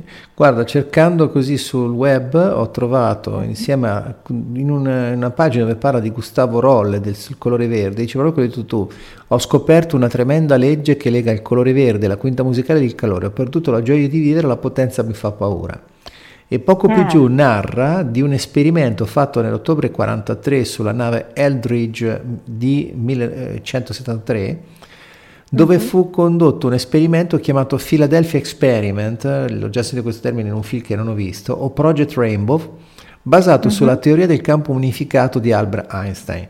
Questo esperimento wow. si proponeva di, la, di, ottenere la sparizione di un corpo. Sulla nave furono montati dei generatori di magnetismo di tipo De Gausser. Una volta attivati, la, nave, la nave cominciò a pari a scomparire avvolta da una nebbia luminescente verde. Tale nebbia che avvolse la nave che scomparse alla vista degli operatori situati a bordo le vicine navi SS Andrew Furuset e SS Malay scomparve alla vista degli osservatori situati a bordo e si originò in un campo di forma sferica schiacciato ai poli di circa 100 metri di altezza, all'interno del quale rimase come unica cosa visibile l'impronta di uno scanfo immerso nell'acqua. Secondo le testimonianze, si trovava dentro la sfera, poteva vedere tutto, come non vi fossero state mutazioni, pur muovendosi in pratica per nel nulla. Con tale esperimento fu raggiunta la totale invisibilità, sembra cosa non preve- preventivata, lo spostamento di materia da un luogo a un altro. L'Eldridge fu vista apparire e sparire a Norfolk, in Virginia. Al momento della rimaterializzazione del D-173, alcuni componenti dell'equipaggio furono ritrovati tra le laniere della nave o tra le tavole di legno come se si fossero rimaterializzati al posto sbagliato. In conseguenza ah. di questo l'equipaggio subì un altro effetto devastante che proseguì anche quando l'esperimento ebbe fine. Gli uomini sparivano e riapparivano improvvisamente in ogni luogo, a casa, per strada, al bar sotto gli occhi esterifatti dei presenti. Per facilitare il loro ritorno si doveva praticare una tecnica detta della sovrapposizione delle mani, ossia toccare prontamente lo sventurato per far cessare l'insolito fenomeno. Molti ah. ebbero problemi psichici, altri furono internati in ospedale, uno sparì davanti ai familiari. Wow. Pensate, Beh. chissà se è vera questa storia, sai, leggendo sul web chiunque può scrivere quello che vuole, quindi diciamo, l'ho Guarda, letto sul web, sai, è diventato eh. come l'ho letto sulla tele, come l'ho visto in televisione di dieci anni fa. Venti anni fa si diceva l'ho letto, in, l'ho visto in tv e adesso l'ho, l'ho, l'ho trovato su Google. Guarda, questo non lo so, non ho fatto studi su questa parte, non so se erano collegati i colori. Non so, Però li ho trovati nella stessa pagina. Ah, ok, quindi sembra veritiero. Sì, la nebbia luminescente verde, sai, probabilmente chi ha, ha, letto di questa storia l'ha messa insieme perché ha visto Rolla, ha visto la nebbiolina verde, mettiamoli, va. Così la gente... No, diciamo che sui fenomeni un po' particolari invece tornando un po' su questa realtà che, che ho studiato, eh, ci sono tre argomenti molto naturali, cioè mm-hmm. la, mhm. l'aurora boreale che sempre sì. ha delle sfumature molto verdi, l'arcobaleno che li ha tutti i colori dell'iride. Certo. E poi la cosa curiosa è che eh, circa due anni fa eh, la John Hopkins University ha misurato il colore dell'universo. Ah. Colo- infatti l'hanno chiamato proprio Cosmic Latte, come se fosse il color cappuccino. Ah. è la cosa curiosa di, sempre perché ovviamente cerchiamo di tornare ad argomenti che magari possono essere di maggiore diffusione. Eh, sì, vedrai che volta... in America da Starbucks avranno fatto un caffè simile. così. Sì, sì. Beh, diciamo che guarda, infatti ti dicevo, collegati ai colori ci sono veramente tantissimi argomenti. Sì, sì, sì, perché... Infatti un salto che abbiamo fatto in maniera devastante anche questo, per quanto bello sì, eh, fosse, lo abbiamo fatto studiando proprio i collegamenti dei colori con le note musicali. Sì, sì, assolutamente. È tra incredibile. Tra l'altro poi si dice che per esempio molti grandi musicisti avessero questa sinestesia per cui vedevano, i, quando sentivano le note musicali, vedevano dei colori. Esatto. Sì, sì. E la cosa curiosa è stata fare uno studio su che colore uh-huh. assegnavano questi, diciamo, questi studiosi, partendo da Newton, le varie note musicali. Mm. Cioè, ad esempio, il, per Newton il Do era un rosso, il Re era un arancio, il Mi era un giallo. E andando avanti nel tempo, ne abbiamo studiati una quindicina, poi nei vari libri abbiamo messo i principali. Ah, ah tipo, ah, ah Scribing, Bishop, ehm, fino a Veronesi, no? Del, sì, sì, sì, sì, E tra l'altro mi è tornato in mente, Samia, che un nostro comune amico, sì. eh, non so se lo sai, eh, ha per una conformazione particolare del suo, della sua cornea, del suo cristallino, lui vede i colori sfalsati di un mezzo tono. Se ne sono accorti i medici Uh-huh. Eh, lui praticamente ha questa discromia, potremmo chiamarla così, per cui quello che noi vediamo come rosso, ok, lui lo riconosce rosso perché eh, la convenzione è quella, però in realtà lui lo vede, secondo questi medici che hanno osservato il suo caso, lo vede come noi vediamo l'arancione. Mm, incredibile. Per cui vede tutto Beh, più chiaro. Questa non so se la sai neanche tu, ma uh-huh. da grande studiosa dei colori io sono in parte daltonica. Ma eh, guarda caso. Gra- grazie al Dio non sono daltonica eh, completa, uh-huh. eh, cioè ci sono persone che proprio vedono eh, in diverse cromie, cioè se una cosa è super colorata, ci sono diciamo dei campi del daltonismo dove vedi tutto sul verde o tutto sul marrone o tutto sul rosso, a seconda. Sì, sì, sì. Invece io gli unici, tra virgolette, due colori che vedo in, in discromatosa, mi sembra che fosse discromatopsia, uh-huh. non voglio dire una, perché ogni volta mi, mi intreccio con questi termini. sì, perché allora, di solito non lo dico in maniera così pubblica, però è curiosissimo che chi studia i colori, una parte dei colori non li vede o, o, in, o li abbia, io ad esempio ho imparato a chiamarli nel modo corretto. Uh-huh. Perché sennò come li chiameresti? Cioè cos'è che, confo- che, che, non, non, che vedi diversamente dagli altri? È tipo ad esempio i verdi e i blu, io li vedo in maniera molto simile. Ah, pensa a te. Però li distingui? Beh, ho imparato nel tempo sia a sentirli sia eh, magari mi faccio aiutare a, sì, a, sì, ad associarli sì, dei codici e quindi gli so dare dei nomi. Mm-hmm. Questa è la cosa curiosa. Ma comunque si impara. Io ho un, un amico di Torino che lui lavora in un'azienda dove preparano vernici e uh-huh. mi ha mm-hmm. detto che col tempo lui ha imparato a distinguere molte più tonalità di quelle che vedeva prima.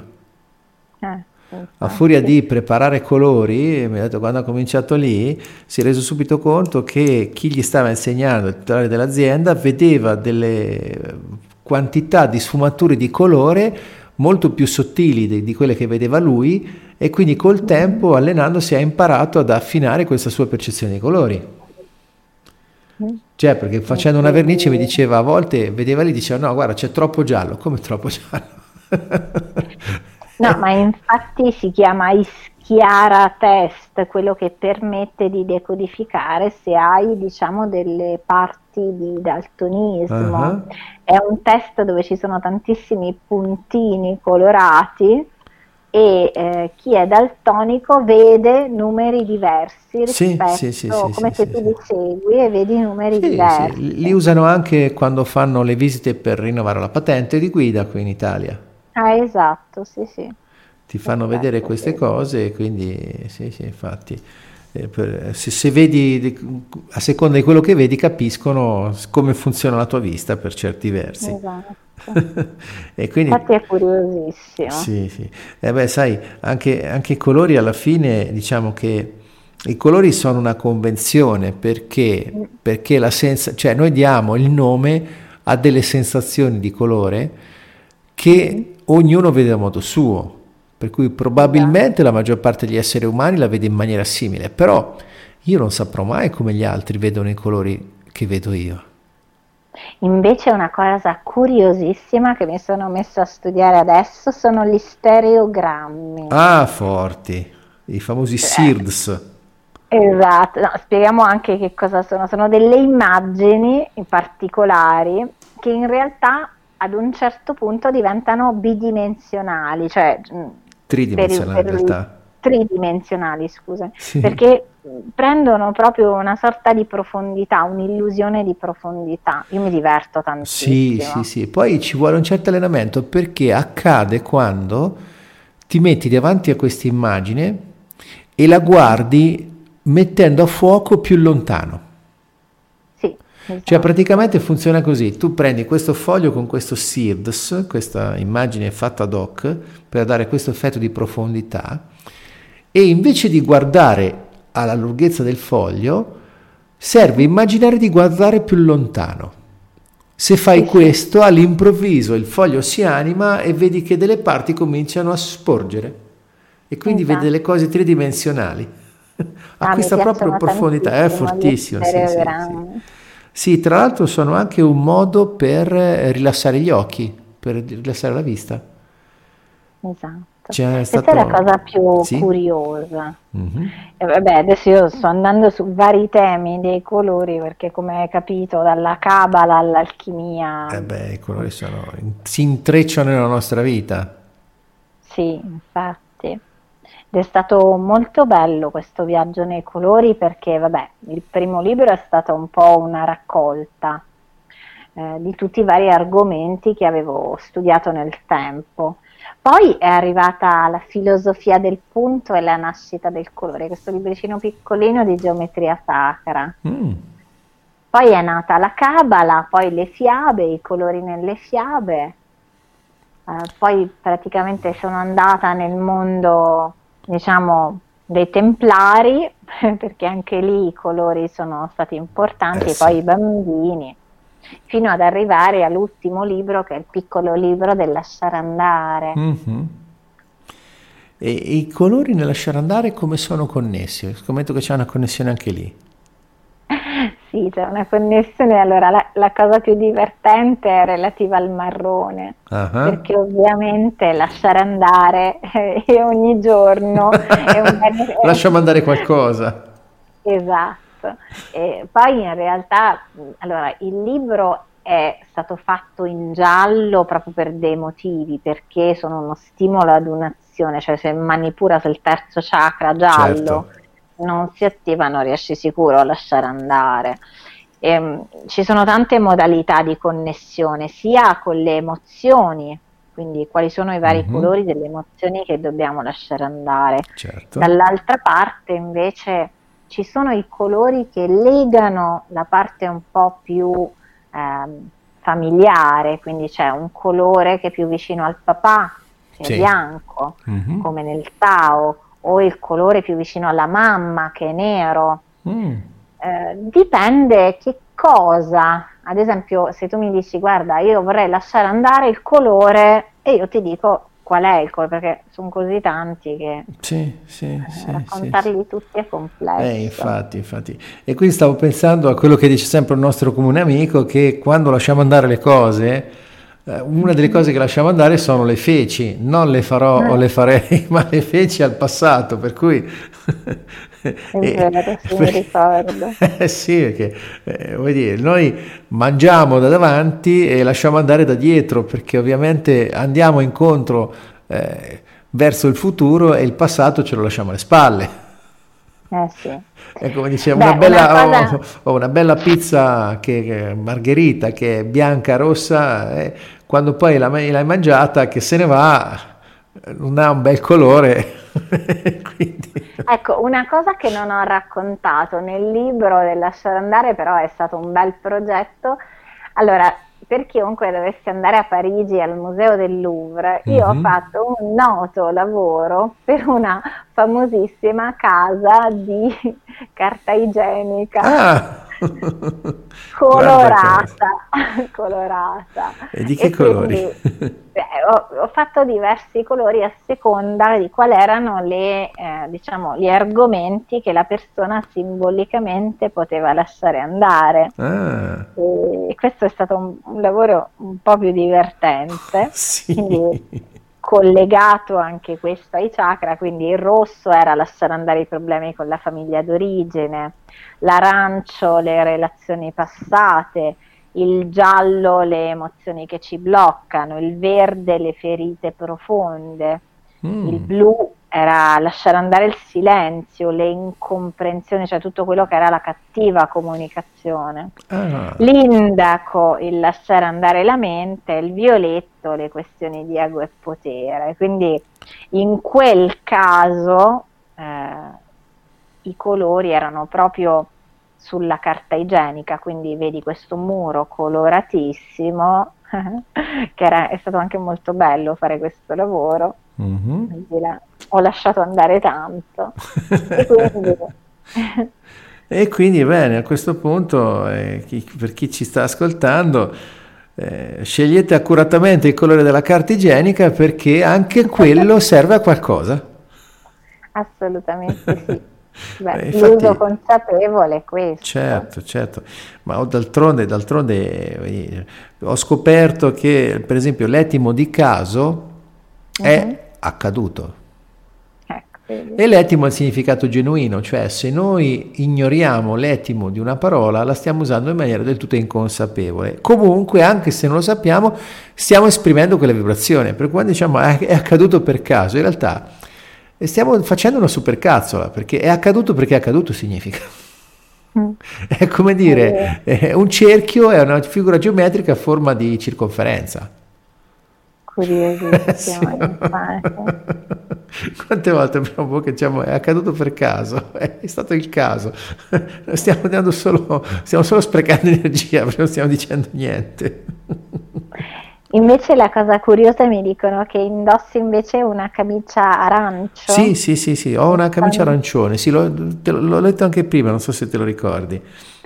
Sta, questa mattina quando eh, vado molto distinto quando scelgo i vestiti, ne ho di tutti i colori, per cui eh, mhm. blu, rosse, nere, bianche, gialle e ho questo arancio che mi piace molto e questa mattina eh, così appena l'ho vista, sì, oggi metto questa camicia arancione.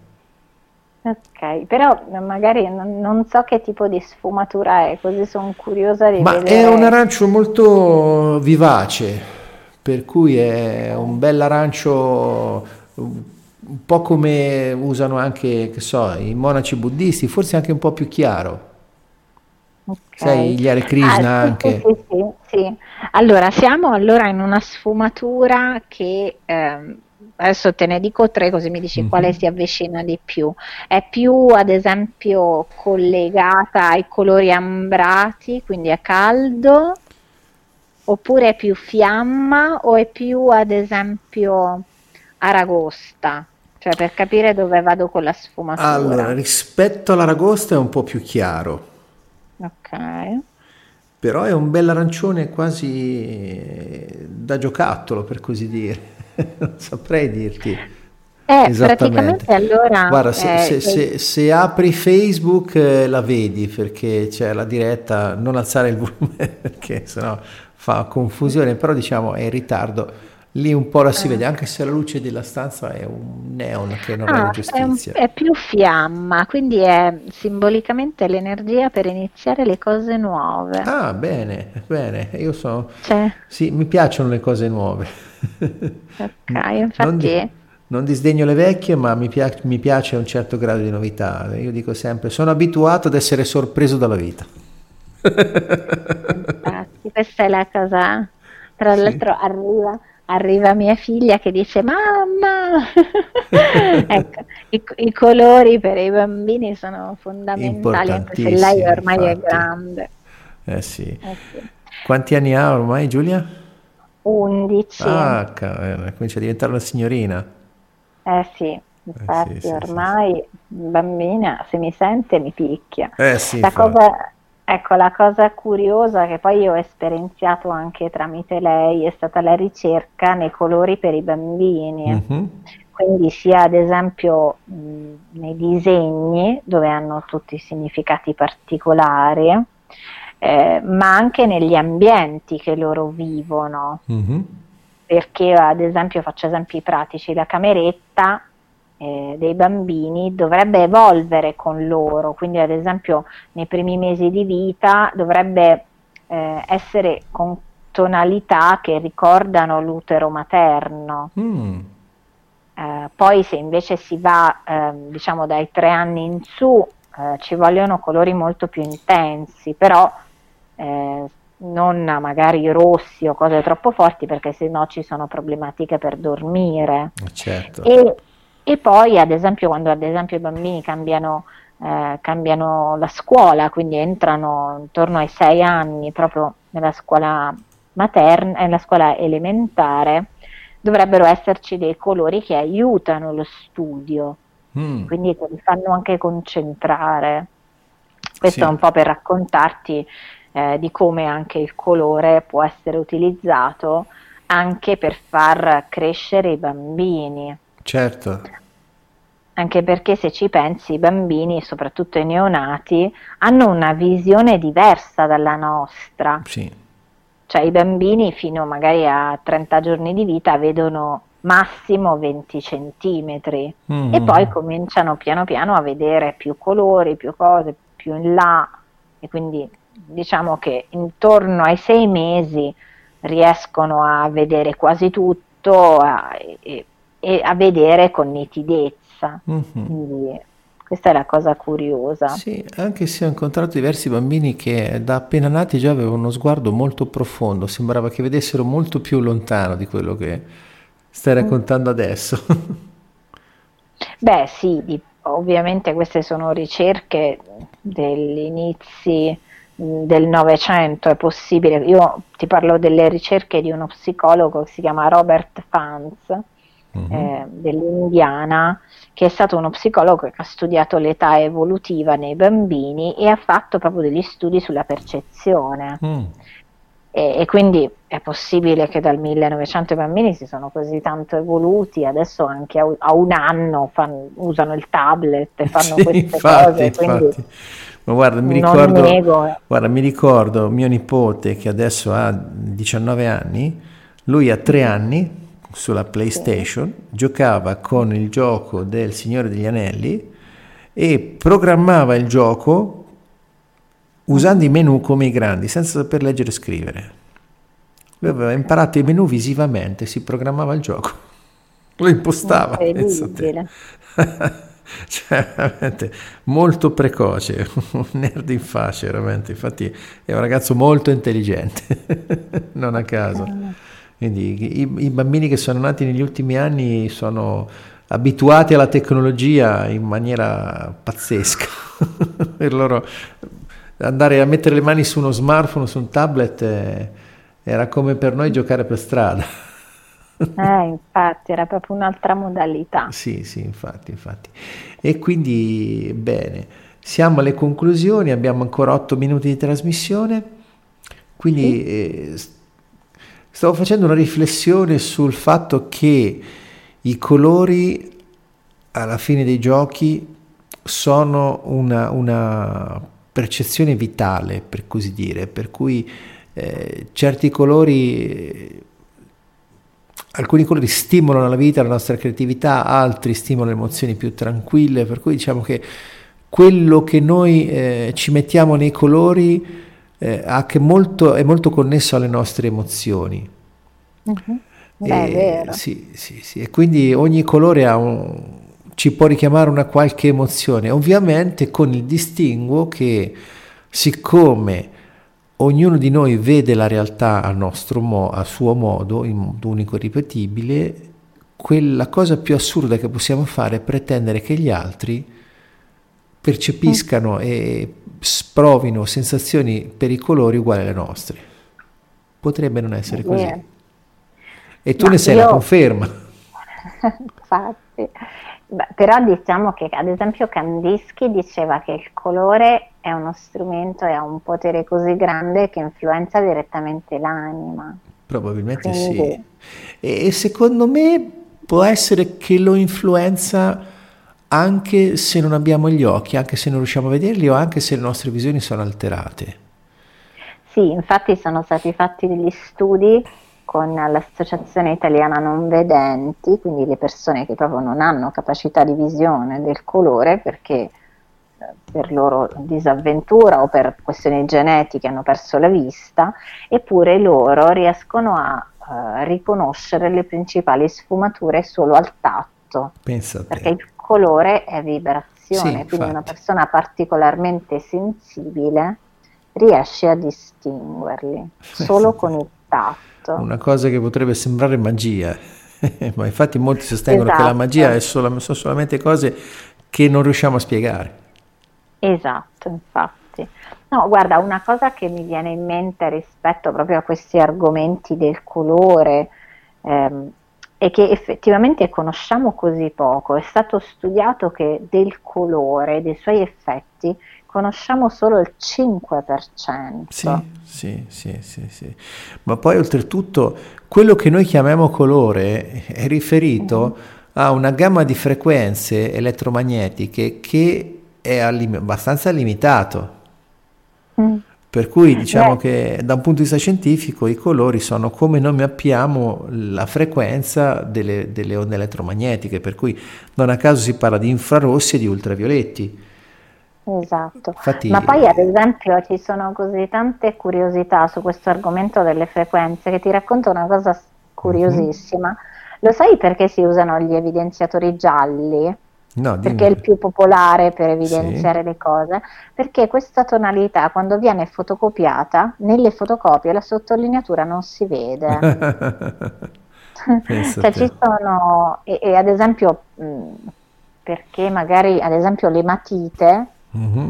erano di questo arancio eh, un po' antico, no? Ti ricordi? Sì. Eh, perché ad esempio le prime matite quelle diciamo della eh, antiche del 1800, proprio le prime, quelle in mm. grafite, sì. eh, furono lanciate da un'azienda americana, mm-hmm. eh, però eh, le lanciò di un colore che eh, ricordasse la tradizione cinese, mm. proprio della nobiltà e del rispetto. Ah. Cioè ci sono, guarda... Forte. Ci sono proprio tutta una serie di, di altre curiosità sul sì, colore. Ma per, es- per, esempio, per, esempio, una cosa che pochissimi sanno perché ormai si è persa, eh, si perde notte di tempi, quando si va a votare si usa la matita copiativa, che mm, la maggior parte della gente ignora, ma la matita copiativa per fare il suo lavoro ha bisogno di essere bagnata, perché eh, quando bagni la punta non scrive come una normale matita, ma scrive in un bluetto che è indelebile perché penetra in profondità così tanto il foglio che è impossibile alterarlo. Mm, per cui quando andiamo a votare, se bagniamo la, la, la, la, punta della matita con un po' di liquido, tipicamente saliva, il nostro voto rimarrà indelebile sulla scheda, per esempio. Mm, Ma questa è una cosa che la gente ha dimenticato, non sa più. e guarda caso è un bluetto un bluetto viola dal grigetto Beh, sono, della matita.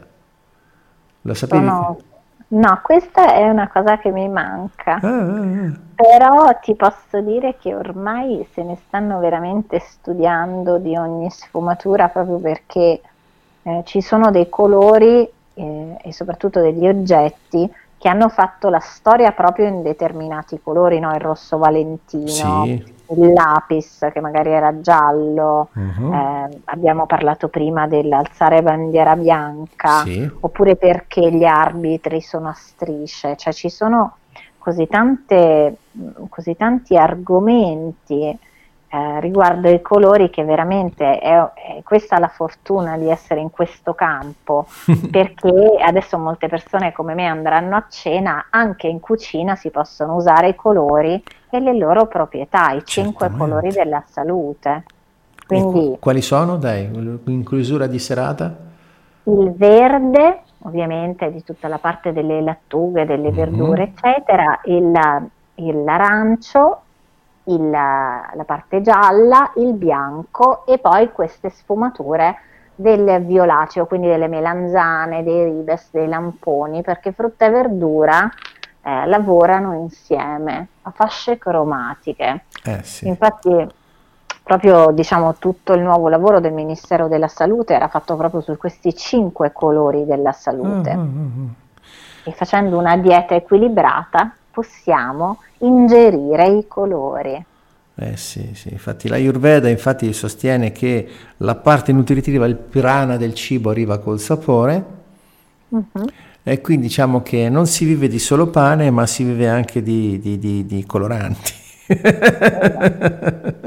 quindi meglio usare dei coloranti naturali che ci diano un colore, un brio naturale per così dire. Se volete mangiare il rosso prendetevi delle cose rosse naturalmente, perché una cosa che ho scoperto, è triste a me, è che spesso e volentieri il, il, i succhi di arancia, per essere colorati uh-huh. rossi, contengono la cocciniglia.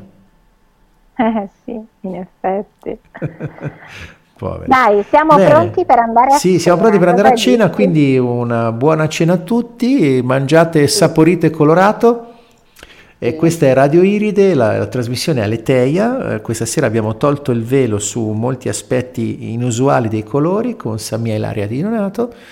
E quindi grazie a tutti. E come al solito manderò la sigla che è Moments in Love degli Arthur Noise per un po' d'amore a tutti. Ciao, buona serata a tutti. Grazie Samia, grazie ancora. Ciao.